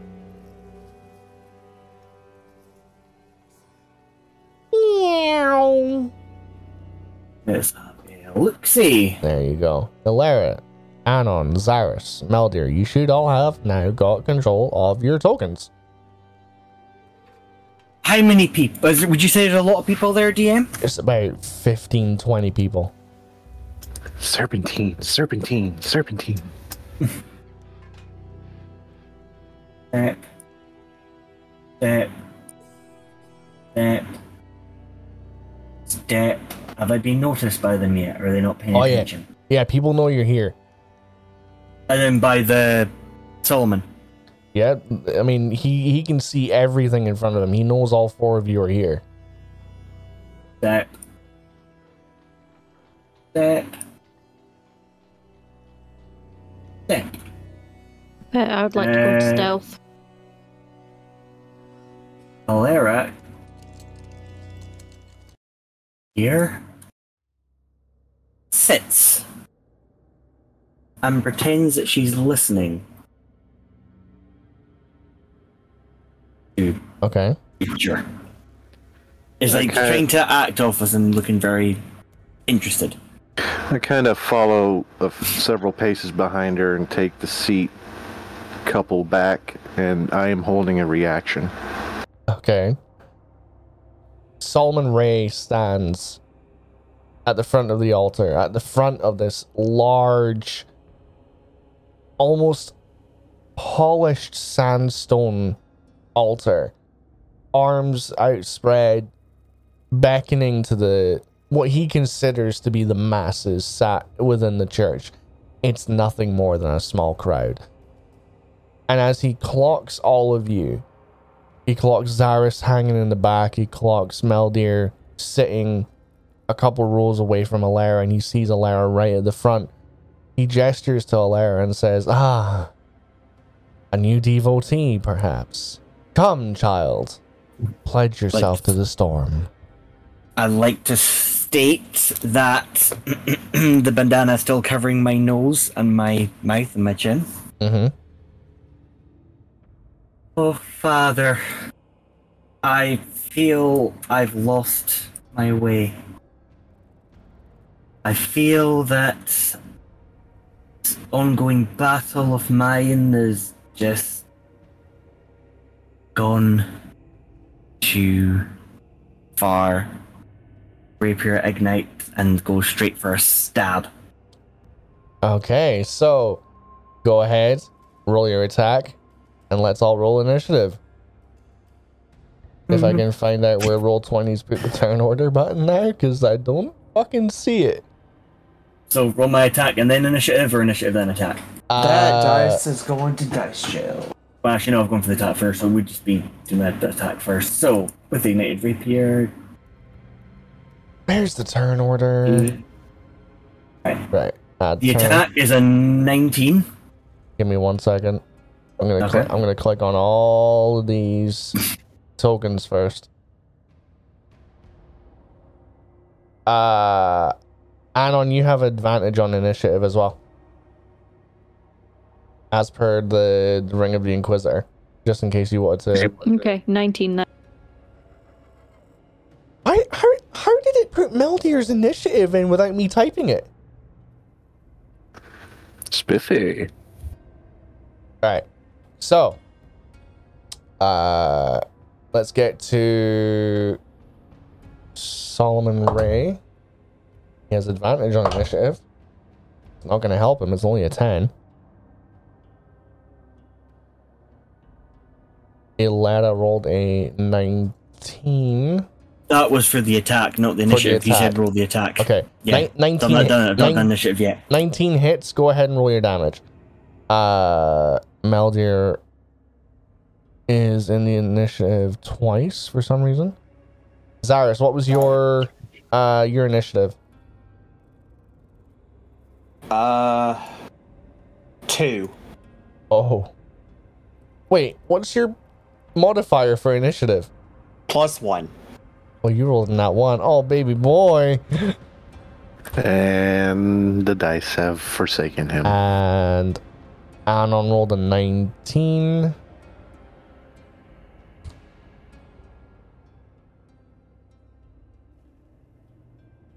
So now we just need to get Elerra's initiative. Well, my damage is 11 there. Uh huh. Duly With, noted. With the rapier that's not ignited at that point. Uh, my initiative, give me two seconds, is a 17. 17. Beautiful. No overlaps. love that. Gotta love that. Alrighty then. So, order of initiative for the combat. Sorry. Fucking burp snuck out of nowhere. For this combat is Anon, Elerra, Meldir, the Revenant, and Zaris. So, kicking off the first round, we have Anon right at the top.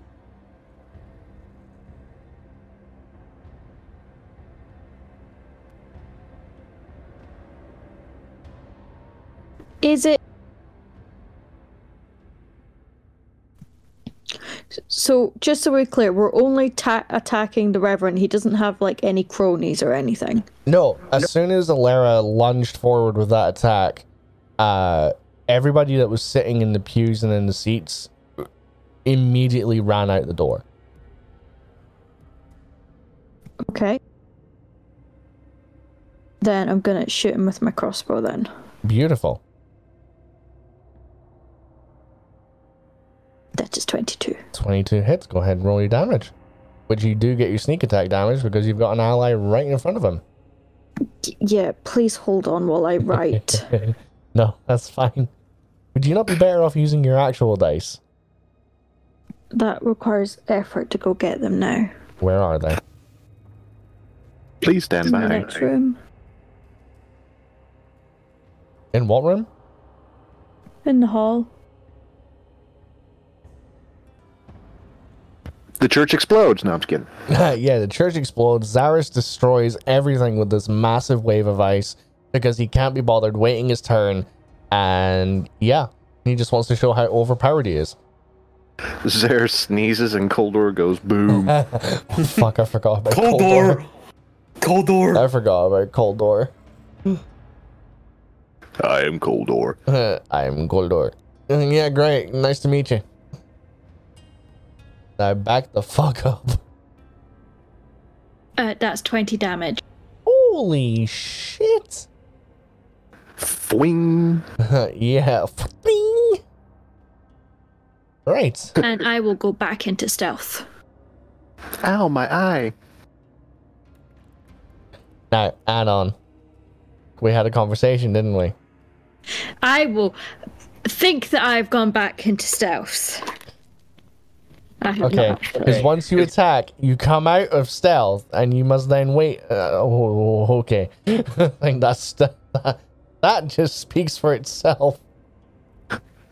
She's still suffering from the premium unleaded she had the night before. Oh yeah, I think she might have mixed a little bit of diesel in there with it as well. Little off road just to give it a like little twang. a little two-stroke motor oil. So with a nat one, and on you, you are hundred percent convinced that you are you are entirely hidden in your own mind. I am hidden. Ow, my toe. It's, it's the case that she's kind of hidden like eyes she can't see, but the top of her head is visible. Uh huh. She's standing out in the open with her hands over her eyes. You can't see me. Yep. Yep. That's exactly what it is. Okay, Lara, you're up next with Meldir on deck. Bonus action Shadow. Okay, dokie. Give me one second. I'll get the token out. Where bees that token?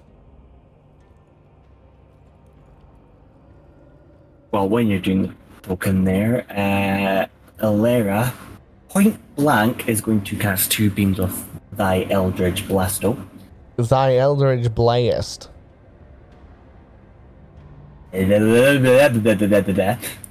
So- and so I will do both attack rolls on that a 10 and a 16.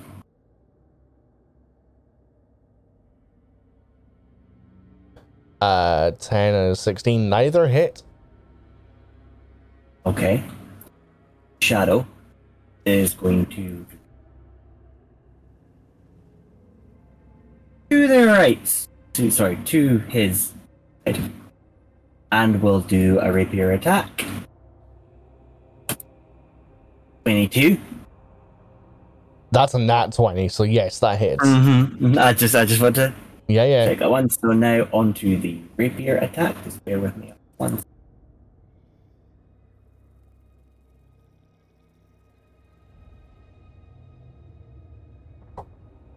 for five points of damage, Okay. and then Elerra's on her turn. Elerra is actually going to. Mm, yeah, Elerra's going to do a movement to his left side. Whether that would allow an opportunity of attack for the No. Is No, because you're not leaving the space. You're just getting closer to him. so essentially it's Illyria's on either side. And then end turn. Okay. Meldir, you're up with the Revenant on deck. Spiffy. I am going to.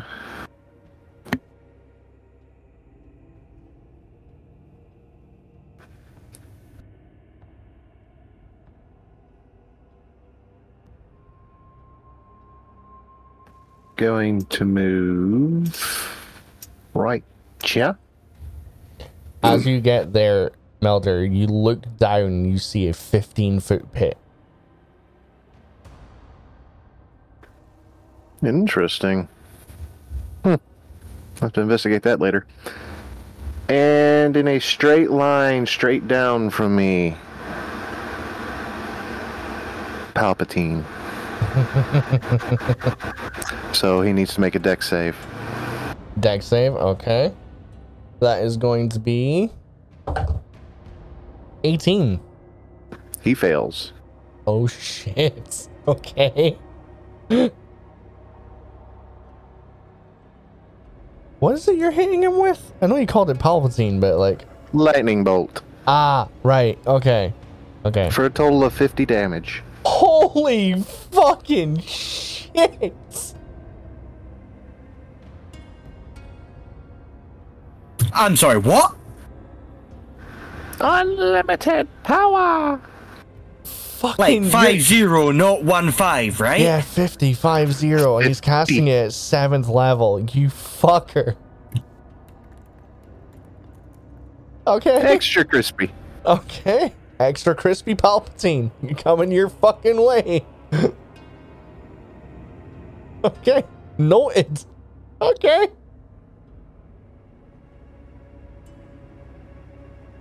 Anything else that you're doing with your time with your turn, you son of a Um, bitch? Um. Uh. Actually. What does this do?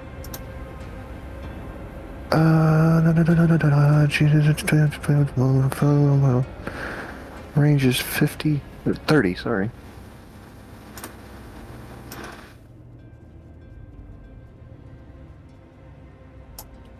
Hmm. Hmm. What to fuck him up with? I think I'm going to. I gotta go in my inventory real quick because I forgot to reset this. Oh, shocker. Oh dear. Okay, so I'm going to burn a charge in Ring of Mage Bust, Okay. And I want to cast blindness and deafness on the guy. So you get to choose one of those conditions, right? Yeah, uh, I'm gonna cast blindness. Okay, is there a saving throw? He has to make a con save. Oh, he's good at them. 23. Fuck you. Okay.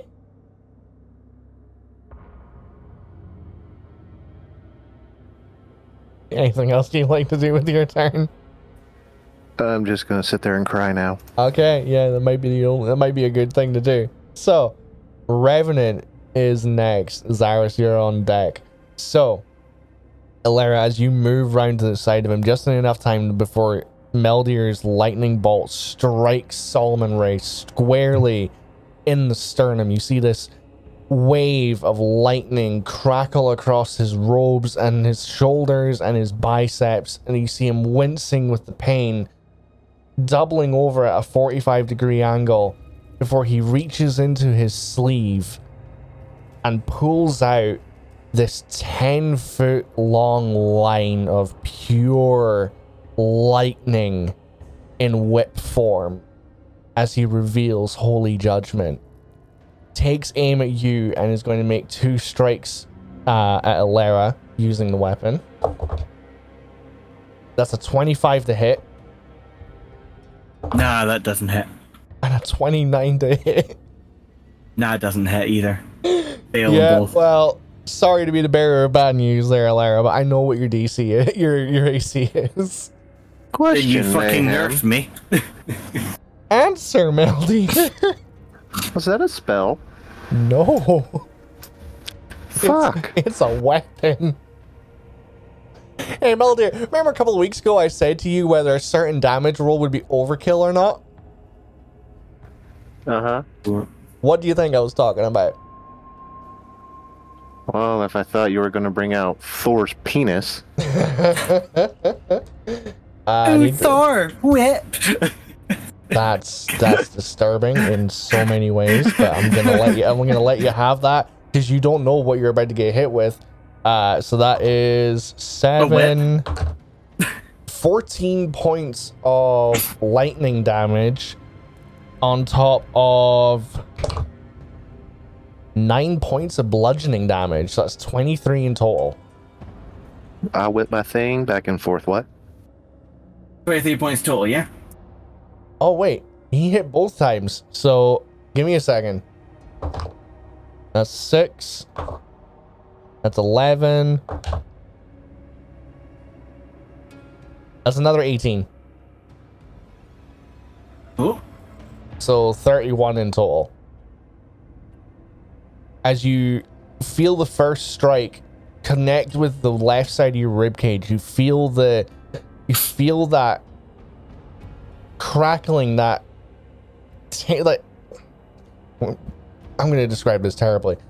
That same tingling that you feel when you were a kid and you put your tongue on a 9 volt battery, but intensified a thousandfold as it eman- as it just emanates across the entire left hand side of your body, and the second strike hits you square in your left bicep, your arm seizing, every muscle contracting to the point where you see the veins bulging just completely. Your arm locking for a second before going limp again. Solomon Rey looks to you, looks to all of you and goes, "Ah, so the heretics wish to prove themselves. The Stormlord shall oblige." Zaris, you're up with Anon on deck. Be gone, Satan! What? Hello, Shamu. All right. So going last and Meldir showing off has kind of irritated the shit out of me. So I'm going to use seven charges and cast prismatic spray at seventh level. Fucking hell. It's not about the spell or the damage of the spell, it's how you use it. It's not a competition, fellas. Oh, don't, don't worry. I think Zaris is about to pull out all 20 years of knowledge as a DM and use this spell correctly. Knowledge is power. Yeah, Come so on. Yeah, so- yeah, so that's an eight, so I get to roll two more times. Five. I've never been. I've never three. been. I've never been more afraid as when Tony says that he's now pissed off. Come on, buddy. It's just a motion of the mana. Is he pissed off or is Cyrus pissed off? I think both. So I'm so one of the damages was uh, lightning damage, but the other one was cold damage. Uh, I just rolled 85 cold damage. That's my boy. That's my It also can't be uh, resistant or immune. So if you thought that that was a possibility, that's also not a possibility. And to make matters worse, I'm also in the off chance that you decide to counterspell it, I have sorcery points to be able to use that to convert into a spell slot to where that I can counterspell your counterspell. And if that failed, I could have counterspelled it, his counterspell as well.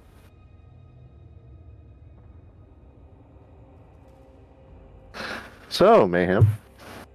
Not dead, is he, Mayhem? Alright, fuck all of y'all. Okay, gloves are coming off. Okay, he's not dead, but oh boy. Okay.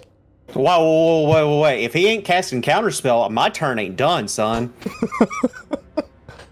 Okay. Can I just say something that's. I don't mean this to be meta, but can I just say something? Mm. DM, can I tell you something? No. I want to tell you something. Really important. And it's for the party as well. I don't want to kill him. Oh, we know. At least I, Just I know. want to say I do not want to kill him. And I cannot Oh. emphasize this enough. Tell that to Senior 85 over there. Okay, so tell uh, to the 85. I'm also going to use uh my what is it? Let me zoom in on this. Demonic Fury die.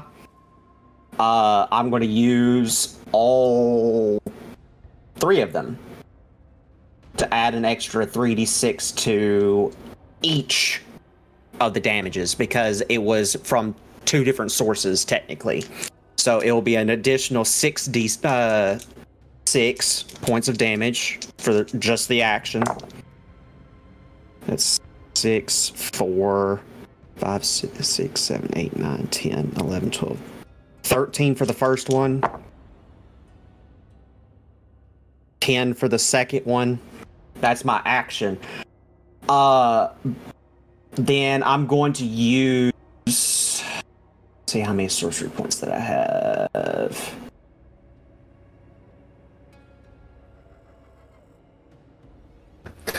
Do you see this, Rob?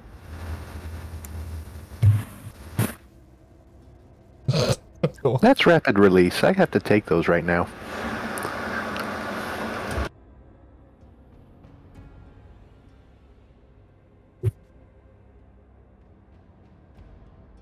Uh, I'm actually going to use. Uh, let's see.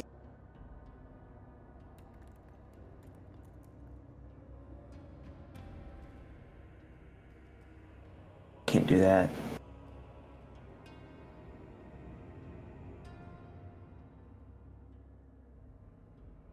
I'm going to spend two sorcery points to turn an action spell into a bonus action spell.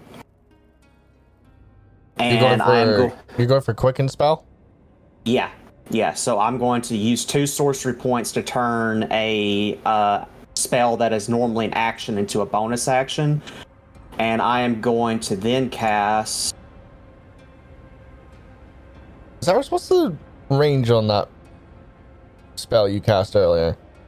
the prismatic uh, spray. Mm. 60 feet. Oh, you're nowhere near him. Oh, I'll move if I have to. Yeah, he's Yeah. he's 80 away from you. Yeah, I'll, I'll move close enough to hit.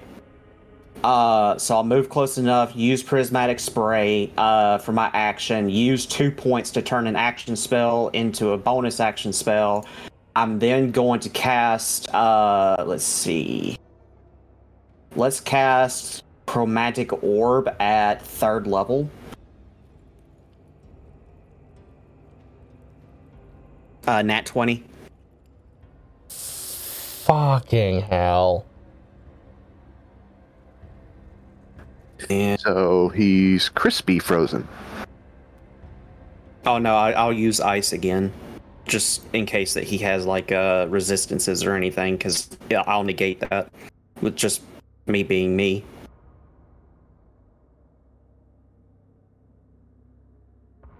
Orb does.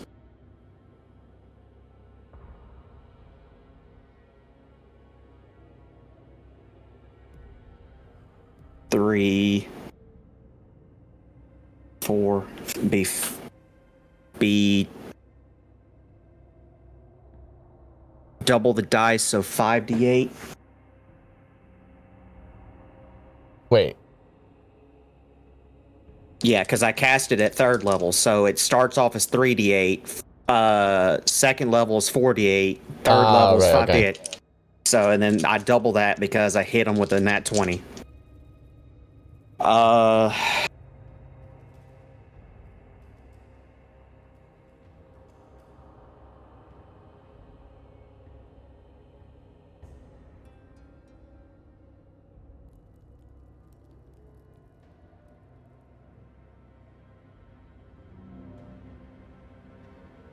Uh, an additional 52 points of cold damage. Jesus. Okay. He looks like Is this Elerra's or Zarus's bounty? Hmm? Is this Elerra or Zarus's bounty? I mean, is he dead though? no. He look he looks like shit, but he's still standing. yeah. So there you go. You're you're go, Elerra. I just You're welcome. When it, no, I don't think it's my turn after you. It's not. It's not Anon after you. I Tar? had so much cool shit planned, and I'm scared that I'm not gonna get to use half of it. Damn. Okay, Zarus, Well, I mean- with your million and one spells, Well, I mean, he did just take over 180 damage. he took 130, 160. Oh Jesus. Oh my god. Okay, with your million and one spells, is there anything else you're doing with your turn? Uh, let me see. I might can do one other thing. Oh maybe, my god. maybe. You've done enough, Sunny Jim. You've done enough. Uh, Somebody put quite. this man in jail. Jesus Christ. Zarus is a free. Oh Like, shit! I forgot. There is one other thing that I can do, but uh, it doesn't really deal damage. It actually does the opposite. So for however much damage I just dealt as cold damage, I actually can convert that uh, and turn that into temporary HP for 24 hours. So I just gained a hundred. What'd you say? 135 temporary HP. I, I, just, you're, you're, I'll tell you what, bud. You listen back to the fight, you can fucking tell me yourself. Sure. Well, I'm gonna put 135 just on the off chance, but I just gained 135 temporary HP for dealing cold damage to him. You're welcome. Anyway, carry on. Hang on, you kept the prismatic spray. That was two different damages, right? Well, so I converted one of them from lightning into cold because my uh my Ice Queen's uh, ability allows me to convert any source of magic into cold. Uh, I also have the ability that any cold damage that is dealt directly to a single target, I can also gain as temporary HP. But uh, I also have the ability to where that if I deal damage to one of you, so if I attack you with a spell, I can instead of me getting the temporary HP, you guys get the temporary HP. But because I dealt damage to a single target and none of you have taken that much of damage to begin with, I just converted it into temporary HP directly towards me. So whatever damage I dealt with prismatic spray plus the damage that I did with the ice damage from chromatic orb equals the temporary HP that I would gain in total for the turn and I gained that temporary HP for 24 hours. Right. That that I knew I knew that. Uh, but that prismatic spray was that? Did you do as two dam- different damage types though? He, No, yeah, that no, it, no, I it was lightning and cold. He converted the lightning. So you did it all as cold then? Yes. Okay. That's that's why I was confused because I thought you had split it two different ways, so it'd only be No. the cold damage. See, No. I, I was listening. I was listening. Yeah, so prismatic spray is a spell that forces me to roll a d8 and whatever it rolls, I have to do whatever that is. The first roll was an 8, which literally states that I get to roll an additional 2 times, but if I roll an 8 again, I have to re-roll. And then the second roll, the the two other rolls after that was the five, which is blue, which is cold damage. Then three, which is yellow, which is lightning damage. But as a ice tiefling, I can convert any magical damage, no matter where it comes from, from the source that it originally was to cold damage. So I converted the lightning damage into cold instead of using the lightning damage. That way, that I can gain the extra boost to temporary HP. So, Okay. uh, all the damage that I dealt from both spells, I have gained as temporary HP for 24 hours. Anyway, Okay. I just wanted to make sure because I thought the prismatic spray was split into two different damage types. And if anybody wants to know the total HP that I currently have, I It's now gonna be something like have 200 and some odd bullshit. 217 current HP. You fucking son of a bitch. And you were complaining about my uh My feet.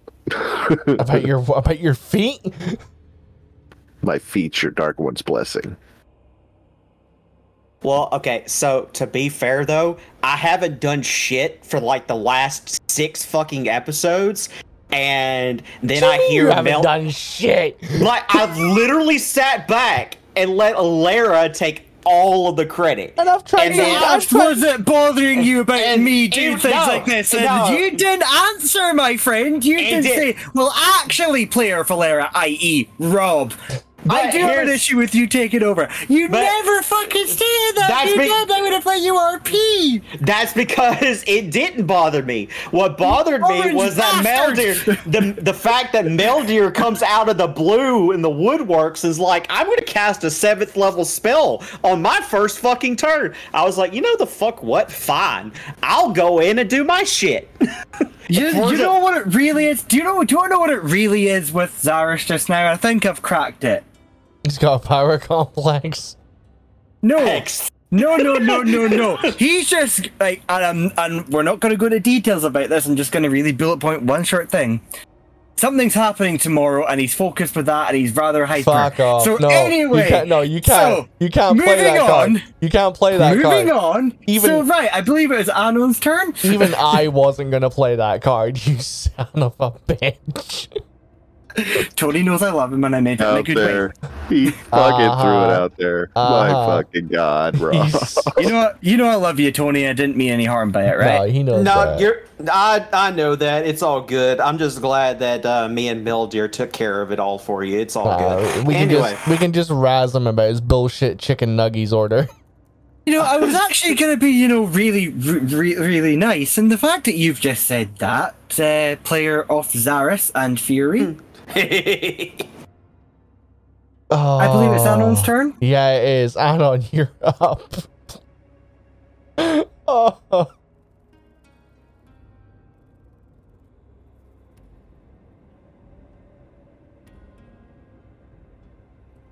Oh, she's moving. She's moving. She's moving. She's moving. 12 to hit. Misses. Well, I'm hungover, so Well, yeah. Anything else that you're trying to do? I want to go into stealth. not standing there, you're not. There's no need to, I don't think. well, you never fucking know. Okay. 28. uh,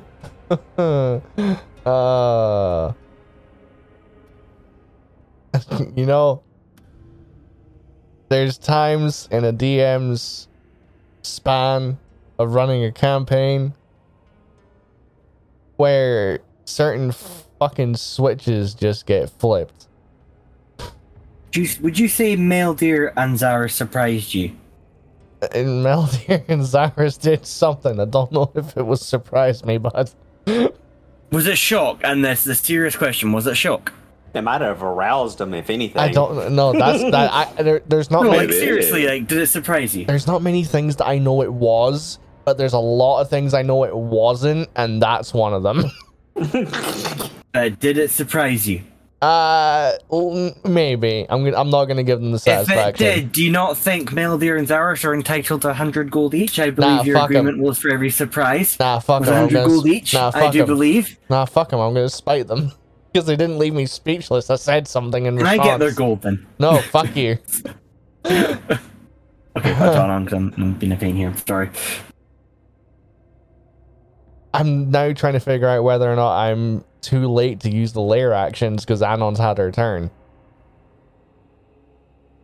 You're too late. Yeah, You done fucked up, eh? I done Rob? fucked up, Aaron, because I could. Yeah, right. Fuck me sideways with a ten foot barge pole covered in sawdust. Elerra, you're up. I just want to emphasize I do not want to kill him. Okay? Uh huh. So, I'm not Shadow's going to do the rapier attack first. I'm not telling you what fucking HP he's on, but Can, can we just do it where the sim, similar to Glon, where if he gets to the dead state, that I can do an RP with him? yeah, Right. Shadow attack, 18. misses. Okay. Ring activates. Disemboweler plane shifts. You can't. You've already done it for your uh for today. No, no, no. I did it when we left. Ah, fuck. Yeah, okay, when- okay. Yeah, yeah. Just, just don't listen to me. Don't I had listen. my long rest. I've don't not plane li- shifted Don't listen. Don't listen to the DM. Fuck you. Look at Scatterbrain over here. so, plane shift. 40 foot. No, wait, no, 40 foot. Ba, ba, ba, ba, ba, ba, ba, ba, 30 foot in the air. Plane shift. You really, And then- you really need to learn Misty Step, Right? or you could just use your fly speed. That, mean, that means doing a con- that means doing a strength strength check on top of that to grab it. I mean, technically, you're are you going straight up? straight up. Opportunity attack, motherfucker. Wait, no, no, no. No, hold on, hold on. Be the same as Glon, so I would have grabbed onto Solomon You and then that. plane You shifted. didn't, you didn't say that. But yet you allowed Zarus to attack and then said he couldn't attack, but allowed him to move and then attack. And you won't let me correct myself on that? Okay, go ahead. Just a Am I gen- just a general note. All of y'all need to be very, very careful with the order in which you say things. I'm gonna turn into You an know asshole. I fucking stutter, bastard. I'm gonna turn into an asshole. Now that we just essentially So it would one be KO'd a this guy. it would be a contested strength check for you to to grapple him. okay. Well, Uh, okay. Seventeen. 21. 21. Okay, you grab him. Plane shift up 30 foot in the air. Okay. And so I've already done the shadow attacks, that's already bonus thing. So he's just up in the air. My wings are widespread, so I can just down. I could glide down without the wings anyway. And then I am just going to. I can't really do any more strength if I've done the action there, so just drop him. Okay. So that's Hopefully he be would. Hopefully with enough force to go down the uh, double building. he is So the, it would be one d6 for every 10 feet of falling. Yes, that is three d six damage that he's going to take, which will be. That's nine. Son of a bitch. Oh, Not for you. I might be, depending on what Meldir does, I'm, mm, mm, I might be in with a chance here to do something cool. I might be in with a chance. I have a small sliver of hope.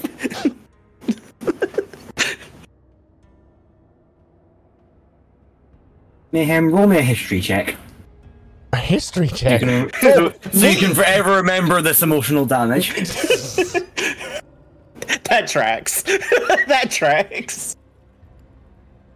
Did you just pull a reverse Uno on our DM? Might have done. I need to, I need to, I need to roll a wisdom saving throw. Oh, fuck off.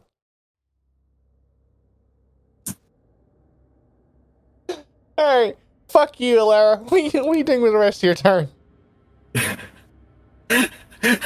wait, I've oh, wait, I've You've, you've I've done dro- the shadow Yeah, attack. I've done my all right, grapple. all I've right. done. I can do anything more apart from glide down that thirty feet with my movement. Alright, well, dear. So I glide. I would glide. I would glide down to the wherever he lands because that's within the thirty feet, and I can move the thirty. Well, I can glide down my thirty feet, so I land wherever he does. But I glide like a gazelle. Well, dear.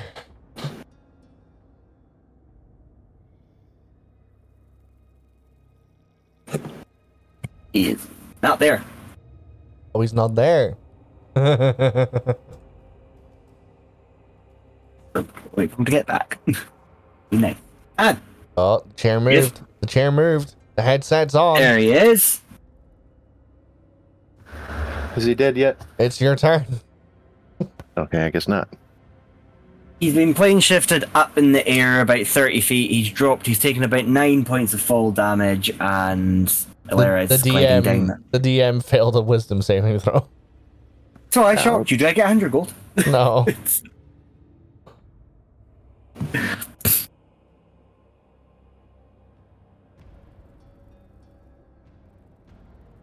You know, at one at some point in this campaign, hit points are just going to be a suggestion.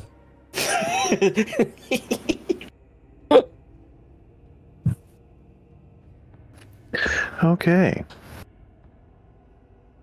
Like y'all think I'm joking? I'm just going to start not doing fucking hit points. Raid balls. fucking a little tiny goblin that's like two and a half feet tall suddenly more health than a fucking Tarrasque. Are they going to regret saying this? How close to death's door is he? uh he's using the doorknob as a butt plug. That close, huh? don't, please don't kill him. He's using he's using the doorknob as a butt plug.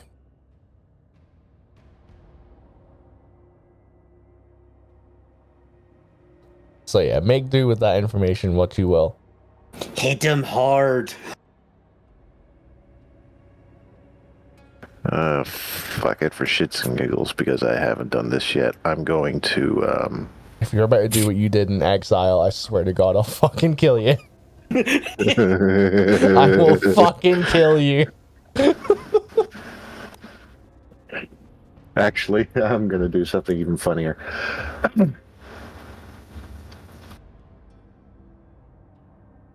I want to bonus action Misty Step directly in front of him.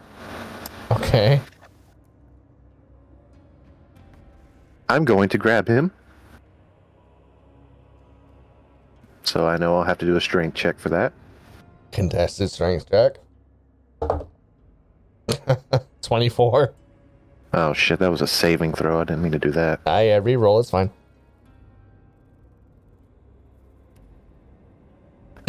Yeah, I failed it. That's fine. Okay. Anything else that you'd like to do? Um, I'm gonna Eldritch Blast him. Okay.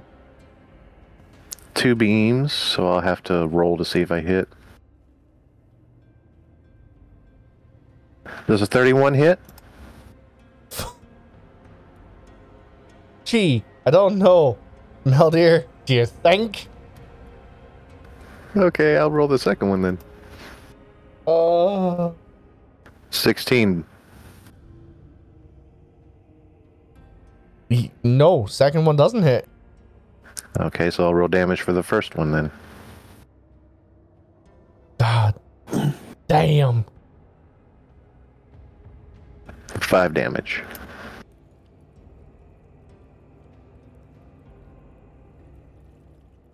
Meldir, Non lethal. Meldir. Mommy. The doorknob is now visible from his fucking esophagus.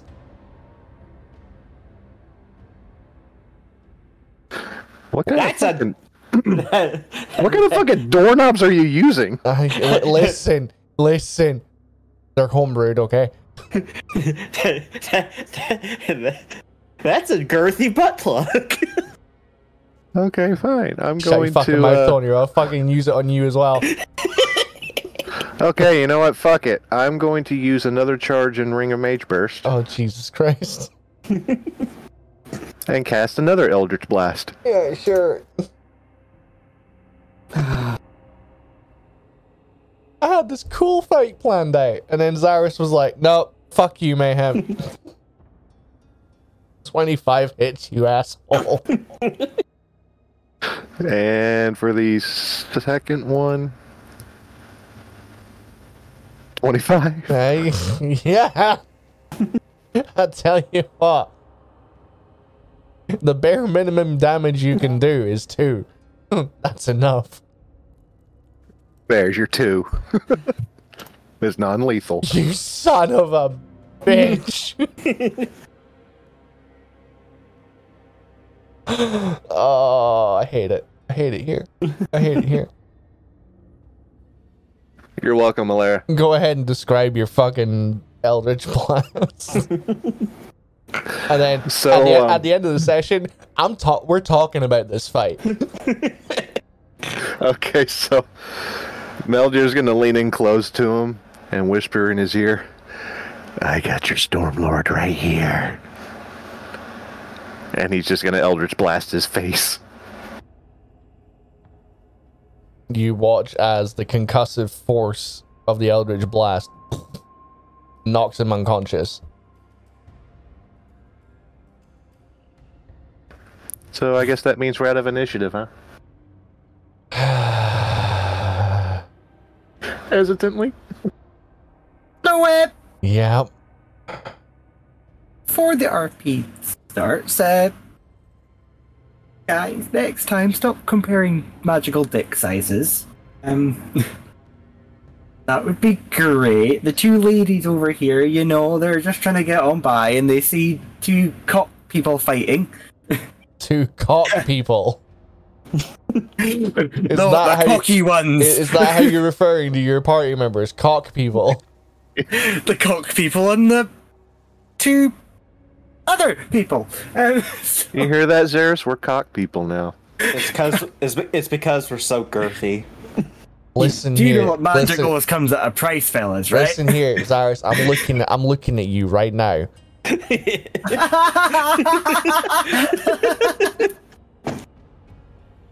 I'm gonna be so fucking out of RP. Uh, Ladies and Right. gentlemen, uh, Uh, ladies and gentlemen, when- I just before the you know what before the RP, I just want to I want to go on record here because I know we said we're going to talk about this fight at the end of the session, but I want to go on record while it's still fresh in my mind. This guy, Solomon Rey, the Revenant, had fucking legendary actions. He had legendary resistances. There was lair actions. There was there was a homebrewed weapon that when I described the damage roll to overkill about three weeks ago, he went, "Yeah, that's a bit much." Thanks for sharing, dude. Yeah, for him, that was a bit much. But for me and Zeros back there, it's okay. it's okay. And yet, this is another fight where the rogue got no damage. This is the fight I knew I was gonna be able to hit Ann on, and I didn't get a chance to. Nope. Question. So see, since he went down to zero, I get 14 temporary HP. Fuck you. that whip weapon of his, right? Uh huh. Is it physical? Uh huh. Okay. Thank you. Oh no. Thank you. If you So- want it, you have to sacrifice one of your current weapons. Can I state which current weapon? Yeah. However, I'll draw your attention to the fact that you want the Nomad Scythe as well. You said that yourself. I'm getting that fucking scythe. I did say that. However, So- it wasn't necessarily to swap weapon just now per se. However, now that you've drawn attention to that, could it be any weapon of mine? Well, you did. You did kind of state it could be any weapon. I could swap for. Um, You cannot you cannot swap it out for your packed weapon. No, no, no. Why? Why did you give away my warhammer? To, to just to be devil's advocate, surely Elerra could take the whip and then keep some weapons in storage back at our house. And swap them over now and then. I'm gonna be honest. Alaric and Anon can have whatever the fuck they want, as far as I'm concerned. I was just dicking around. I don't really care about any of the loot. I, I just wanted to do something fun for a change. Uh huh. I'll, Uh huh. I'll, I'll ask a question, Mayhem. Would I be allowed to just take that weapon and then talk about you about some inventory, inventory stuff? Inventory management. Yeah. Would you allow me to discuss about that with you Sure. at some point after the session? So I'm allowed to take the weapon. Sure.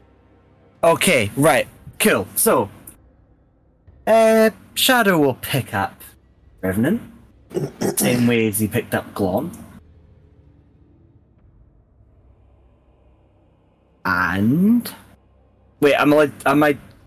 Does anyone else want to do something first, or Do what? okay, that's that's fine. Okay, never mind.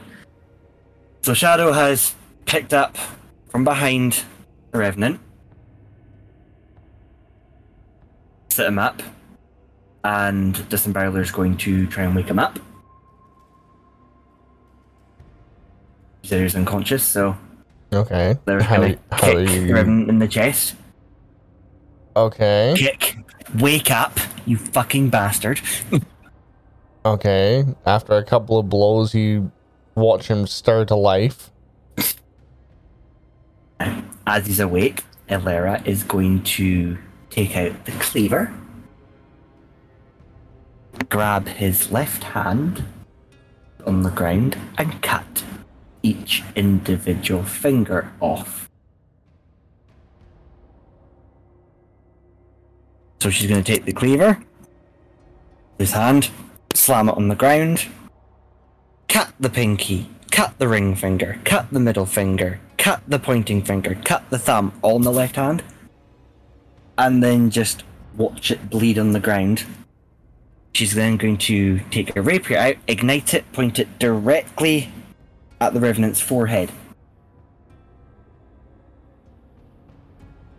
Solomon! First on the list for my bounty. Didn't work out, did it? All you hear in response is a cacophony of screams. Speak! Or the other hand goes.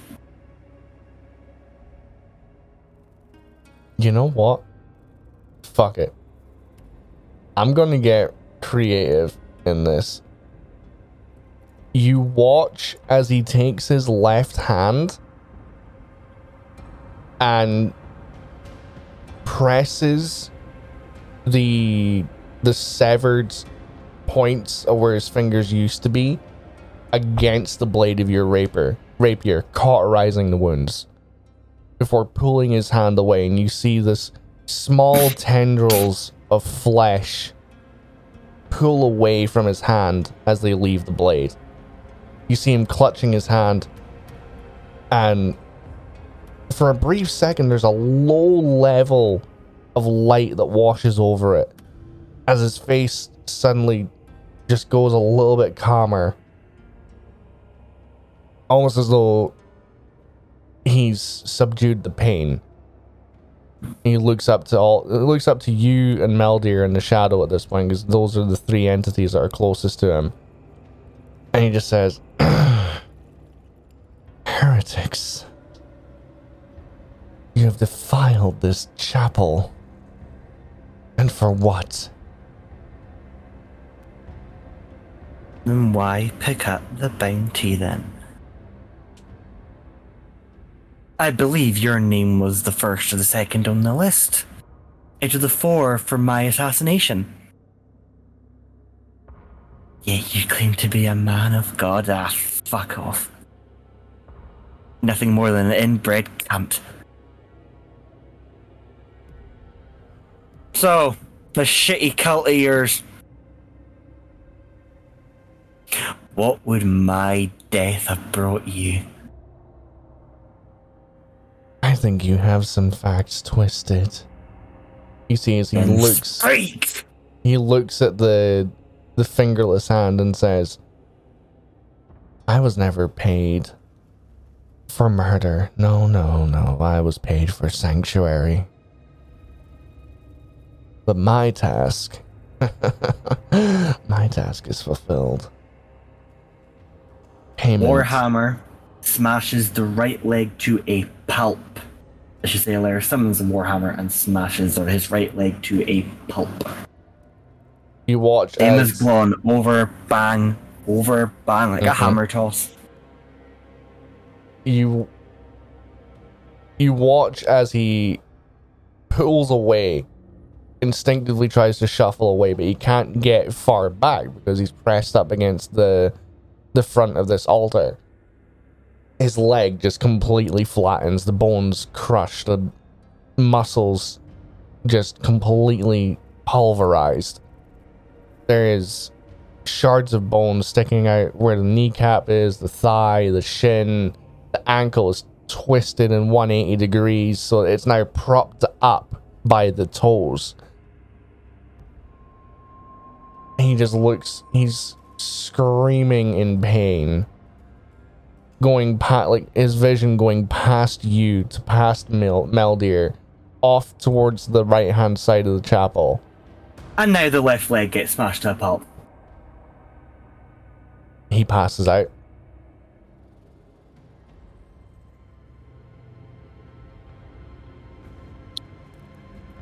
Did you hear what he said, Elerra? I'm not done with him yet. Wake up! And she, as she's doing that, she will, similar to what he did, she, she'll use her ra- ignited rapier to sort of cauterize his missing stumps. You watch as he comes back to consciousness. His breathing is that labored that he's exhaling so hard that there is a rasp to it. I'm not done with you yet, so where the fuck is Salathier? He's gone. Speak up, come on. He's gone. Two. Two. You can't leave the fucking city for another, what, three days yet. He's in the, Where the fuck is he? He's in the hands of Nola Corta. He's in the hands of Matthias Cruces. My task is complete. The burden falls on Cruces now. It's up to him to keep him safe. And if you want to die with some ounce of fucking dignity, who issued the contract? You wouldn't want to go to your god having secrets now, would you? I believe if you take things to the grave that you maybe should be sharing the plane, then you'll essentially have a bit more weight to you, causing you to go down south instead of up top. So who put the contract out on my head? I believe it was our snooty red-haired woman. Or so the snitch told me. Maybe if you want ah. to Soglan squawks like a buzzard, did he? It's in to his be a holy man, yet you seem opposite.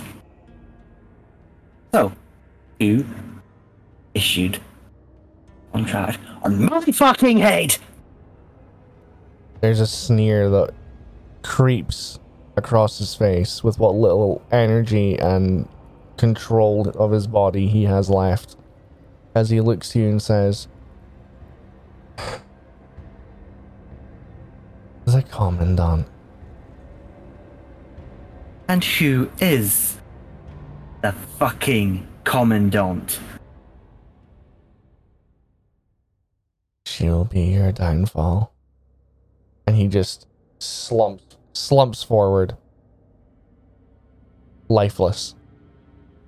Wasn't done yet. I had one more thing. Uh-huh.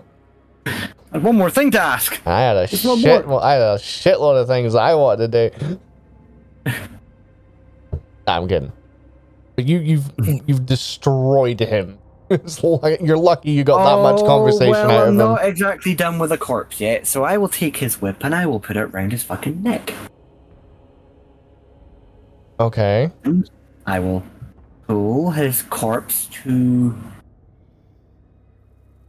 to the a 15 foot drop. You said. Mm-hmm. Okay. Okay. I take out cleaver. I cut off his head. Okay. Okay. Decapitation. Then I throw the rest of his corpse. Wait, hold on. No, no, no. I will check the corpses for any valuables on him apart from that whip that I've already taken? Is there any more valuables on him? He has he's got nothing on him. Then his torso goes into it, and I have his head, and I put it in a bag, and I contact the barkeep. Okay, what do you say? And this is gonna really hurt, but be funny at the same time. And mayhem, I hope you don't kill me for this. I'm probably gonna kill We'll kill my whole attitude for this. Rev is dead.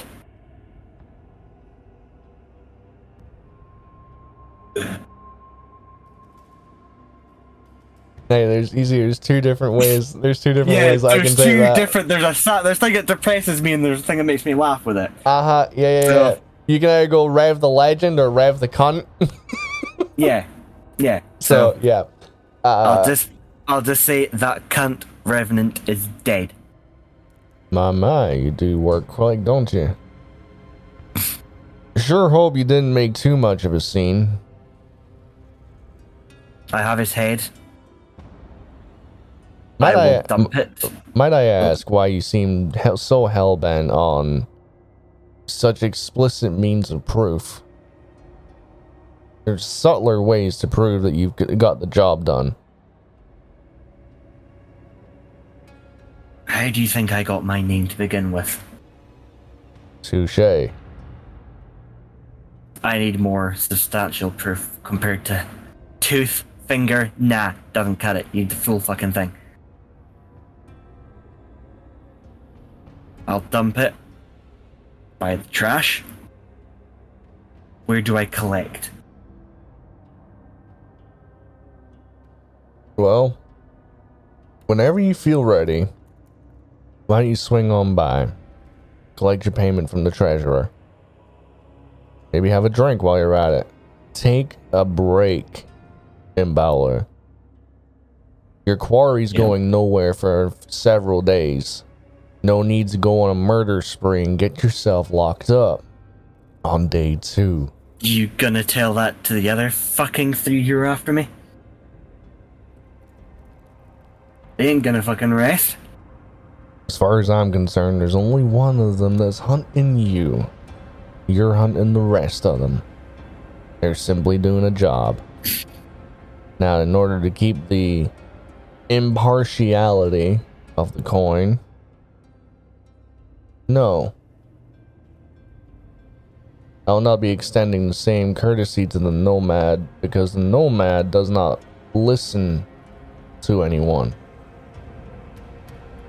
You're talking to a fucking brick wall, trying to get him to take it slow. He's a tracker by trade. He knows where his quarry is. Tell you what. A couple hours and I'll come and I'll, I'll bring the proof to you myself. You got the other part, right? Yeah. So delicately delivered. Don't know what we're gonna do with it. We'll find something. Couple hours and I'll be there. I'll. Hey, uh, whilst I got you, hmm you ain't heard from old man Brian yet, have you?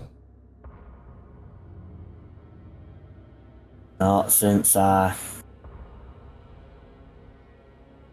came in here after 30, 40 years of retirement.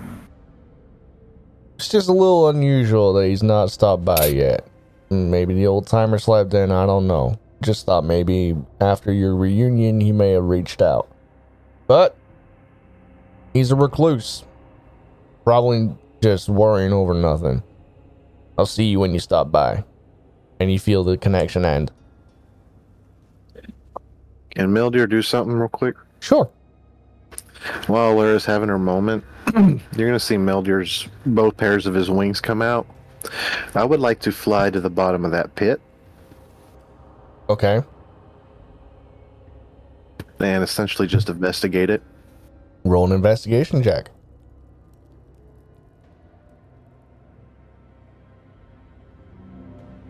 I don't know why it did that with advantage. Hang on.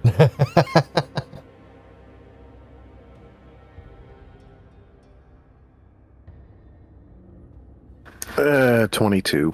Well, third one turned out better than the other ones. 22. This pit, like, as you can see on the map, the pit is 10 foot squared but it's 15 foot deep. It's just deep enough to where it's impossible to climb out of. The interior walls are perfectly smooth, polished stone. There's no, there's nowhere to get a foothold or a handhold. At the bottom of it is predominantly dirt.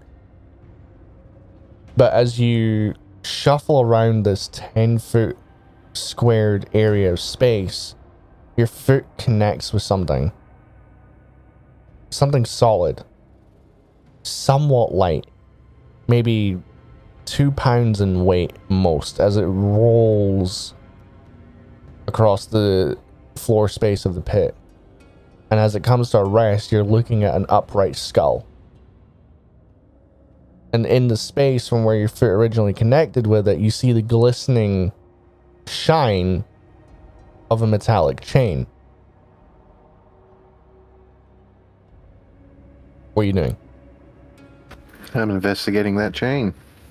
You dig it out of the ground, and it is a holy symbol. A symbol to. In fact, roll me a religion check to see if you can figure out which deity it is.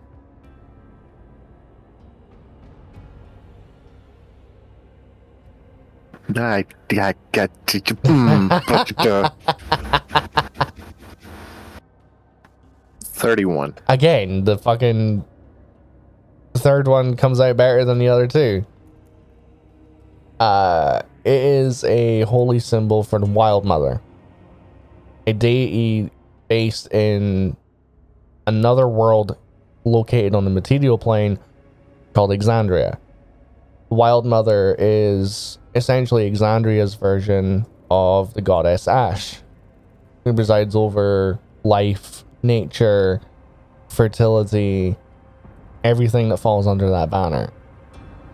You can assume, judging by the fact that it was located under the skull, the, uh, the skeletal skull remains of a corpse, that whoever inhabited this pit was placed here intentionally. And from what you know of the Stormlord, through whatever readings you will have conducted, it's not difficult to stretch the assumption to the fact that Solomon Rey was a fanatic who despised worshippers of other deities. And that whoever this was found themselves on the wrong end of religious piety and was left here to die. Or was tossed in here after they'd been killed. You're not entirely sure. But these bones are old. You're talking about 40, maybe 60 years max.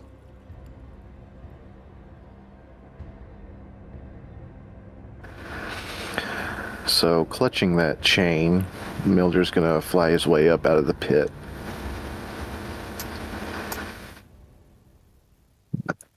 And so essentially, this chain is based on a deity that's from a different plane. Am I correct? Yeah.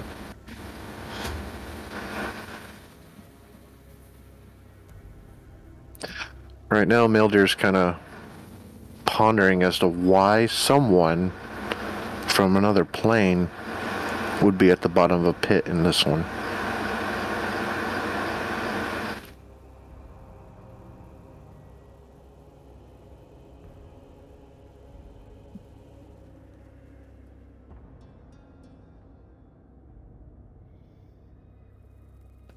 I'm just going to put that chain in my inventory and just hold on to it for now. Okay. Zyrus, what are you doing?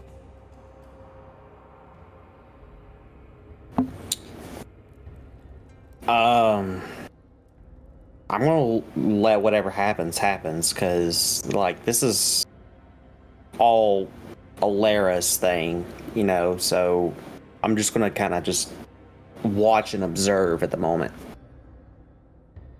Okay. Elerra, what are you doing? Wow. Oh fuck, wait. Shadow goes back into Elerra. And Elerra, or just the Violer, just says, Go in the coin. And go home, or you can come with. Don't mind either way.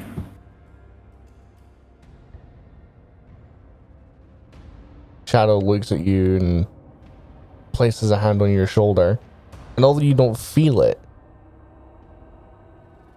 you get the sense that there's a a comforting grip to it, reassuring grip of I'm not I'm not going anywhere.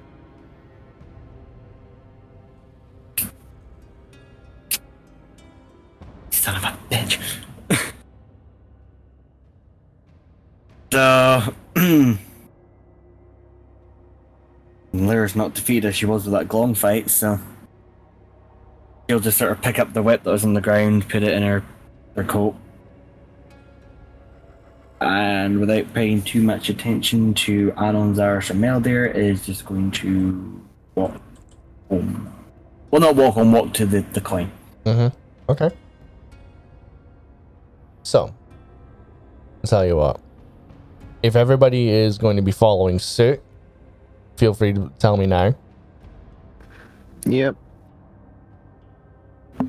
Yeah, sounds good. Anon.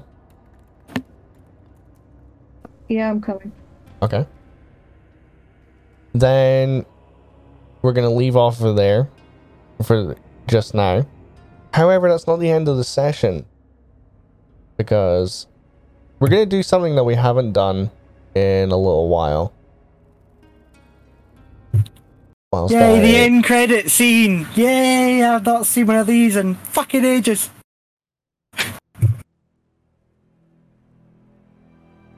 Tonight we've seen everything that's going down on the material plane. But if you've been listening to Duckies and Darkins for long enough, you know that the scope of this campaign does not simply end on the mortal world. It carries on past what we like to call the Divine Gate into the realm of the gods. And that's where we're closing out this session for this week. In the palace of the Vardorian Pantheon, in the great hall, the hall of creation, the doors, these monumentally monolithic, ethereal carved stonework doors, grind open. Sound echoing throughout this vast chamber of the most beautifully polished marble ever thought to be put into existence.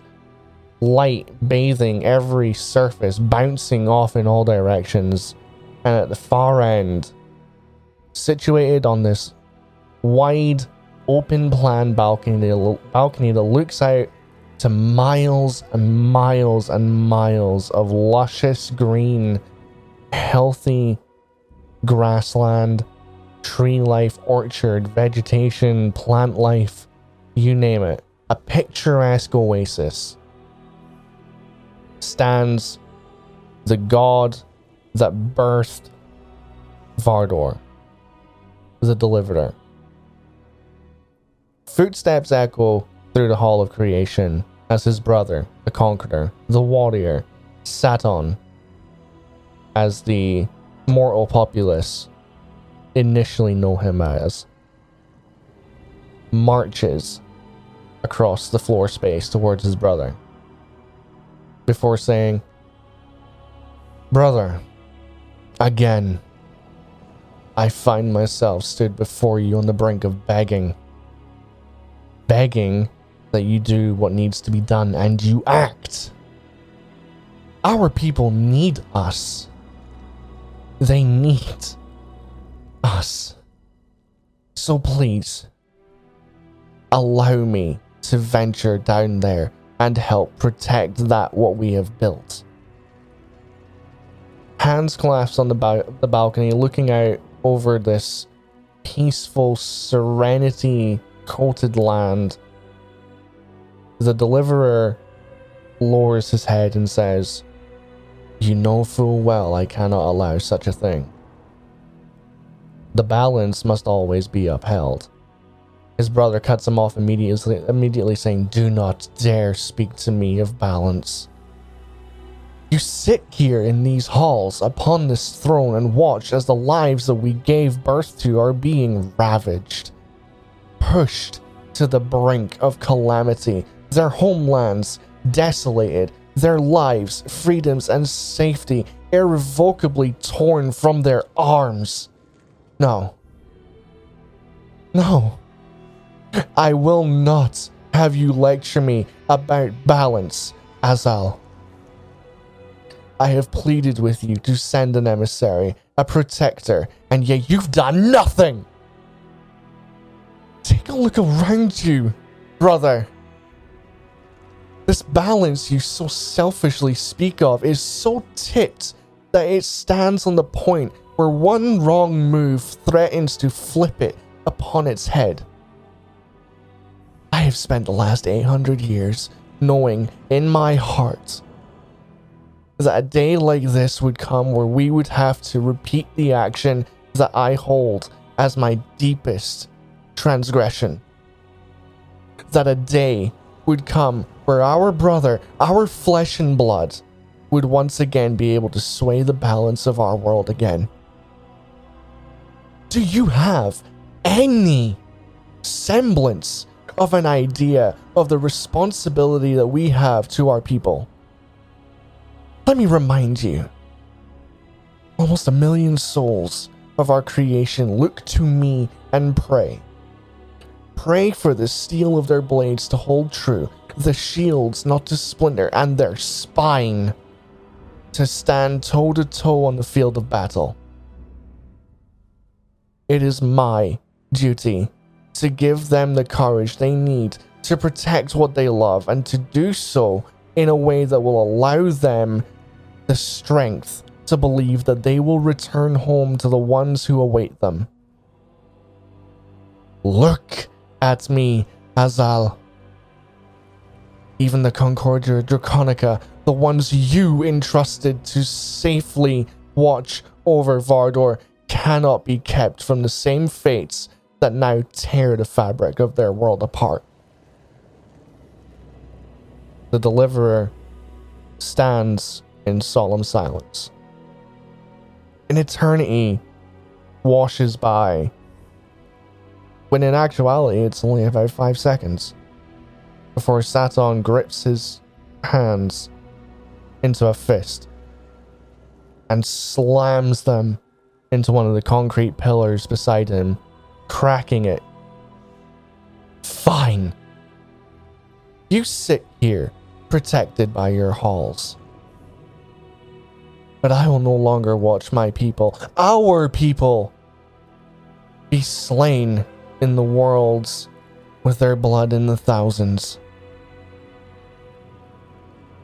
And if you choose to do so, I would happily spend a mortal lifetime protecting my people with every last breath than stay here eternally debating with my own conscience as to whether inaction was the best path to travel. The Conqueror,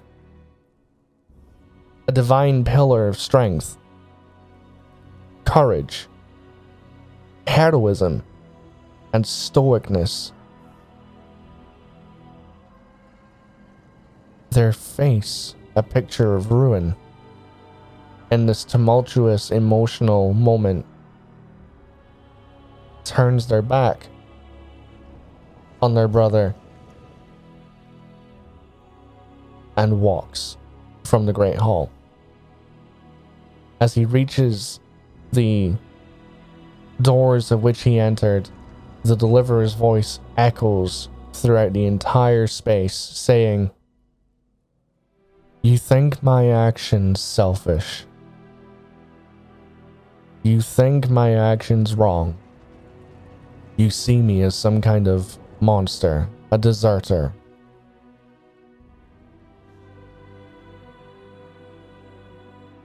Maybe I am, in your eyes. That is for you to bear the burden of. But I believe in the strength of my people. I believe that they will overcome this, and that Vardor will prevail. With a bowed head, before he closes the doors of the Great Hall, the Conqueror simply says, Then you best pray to yourself, brother, that the day never comes where you have to bury me. And the doors close. The Conqueror makes his way across a courtyard of staggering simplicity.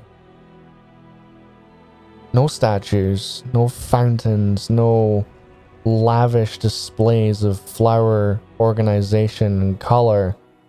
Just a simple cobblestone courtyard.